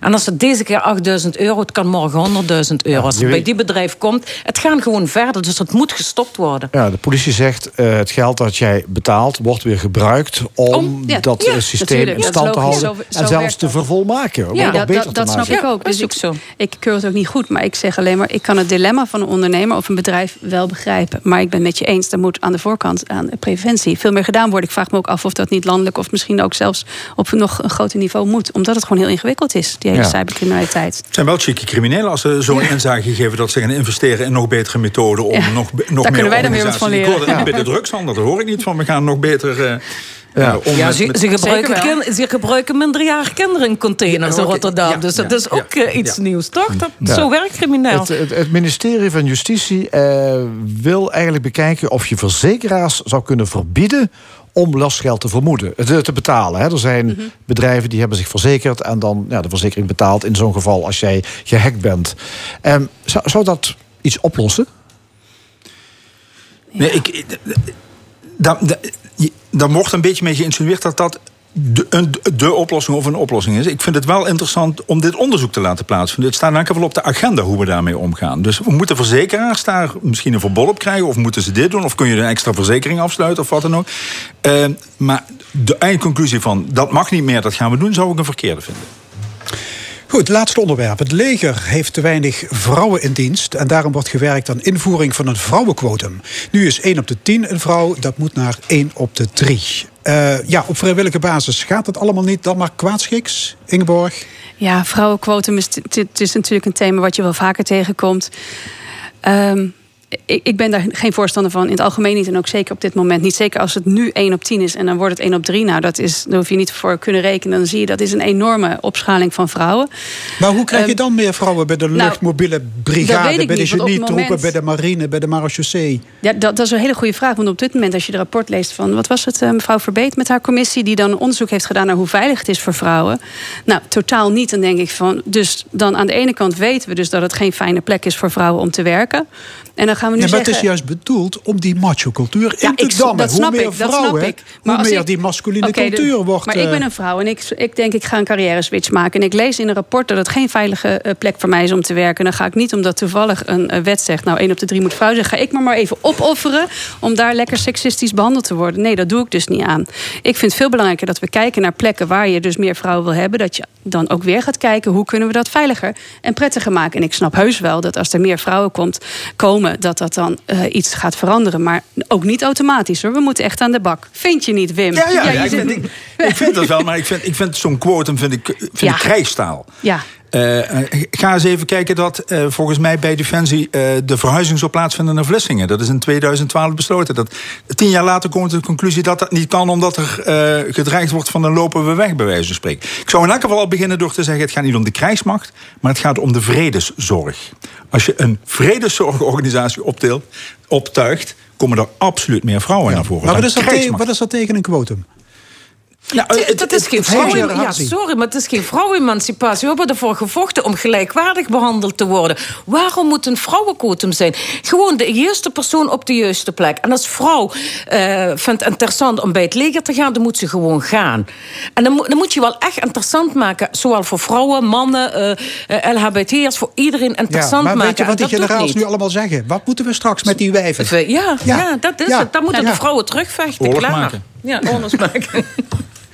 Ja, maar een quotum is stoere taal, vind Ja. ik. En het signaleert wel dat het verduveld diep en hard zit, wat dat betreft. En het gaat niet alleen met een quotum, maar misschien moet je wel zeggen dat er 20% van het budget bij komt. als er eh, daadwerkelijk niet 1 op de 10, maar eh, 1 op de 7 vrouwen eh, werkt op die manier. Dan wordt dat een andere krijgsmacht die meer gelden krijgen om eh, hun diensten te verlenen. Ik weet het niet, maar alleen een quotum. Ja, ja, Dus ja. jullie zijn alle drie tegen een vrouwenquotum in de Ja, krijgsmacht? ik absoluut. Ja. Hè? Ja. Ja, precies. De, de nodige topmilitairen eh, die staan ook niet te juichen eh, over meer vrouwen in de krijgsmacht. Met name bij de landmacht en bij de marine is sceptisch. Ja, waar is men bang voor? Dat dat mannenbolwerk Ik, ik wordt... vroeg eh, mijn dochter, een student, ik zeg... waarom eh, willen jongeren niet naar militair of naar defensie? Ja, wat, wat levert het op? En ik als vrouw zijn, krijg ik daar mijn plekje daarin? Ik stond echt te kijken. Ik zeg, wieso? Ja, stel je voor, eh, ik ga, eh, naar, eh, word uitgezonden... verlies ik een arm of een oog, wat gebeurt er met mij? Kijk in Amerika, al die militairen, die hebben geen nazorg. Salaris is niet goed genoeg, dus dan ga ik liever voor iets anders studeren... en dan ga ik liever wat anders doen. En echt een stoere meid wat ik in huis heb. Maar toch zegt ze, als ik goed bekijk voor mijn toekomst... is defensie niet niks voor mij. Ja, en, dan en had jij ook- zelf een carrière switch als eh sergeant-major? Oh, jawel, zeker. Gaan we samen. Echt waar, gaan we samen. Jawel. Ja. Jawel. Proficiat. Dank je wel. Hey, Ja, laten je weten. Ja, ja. Goed, we zijn rond. Hartelijk dank. Discussiepanel van vandaag. Heijer Harzi, Ingeborg Dijkstra en Wim Haan. Tot over drie weken. En dit was De Stemming, vandaag gemaakt door Edwin Maas, Angel Zwarts, Fons Geraerts en Frank Huber. Graag tot volgende week zondag en dan weer om 11 uur. Dit programma is terug te luisteren via onze website l1.nl en via podcast.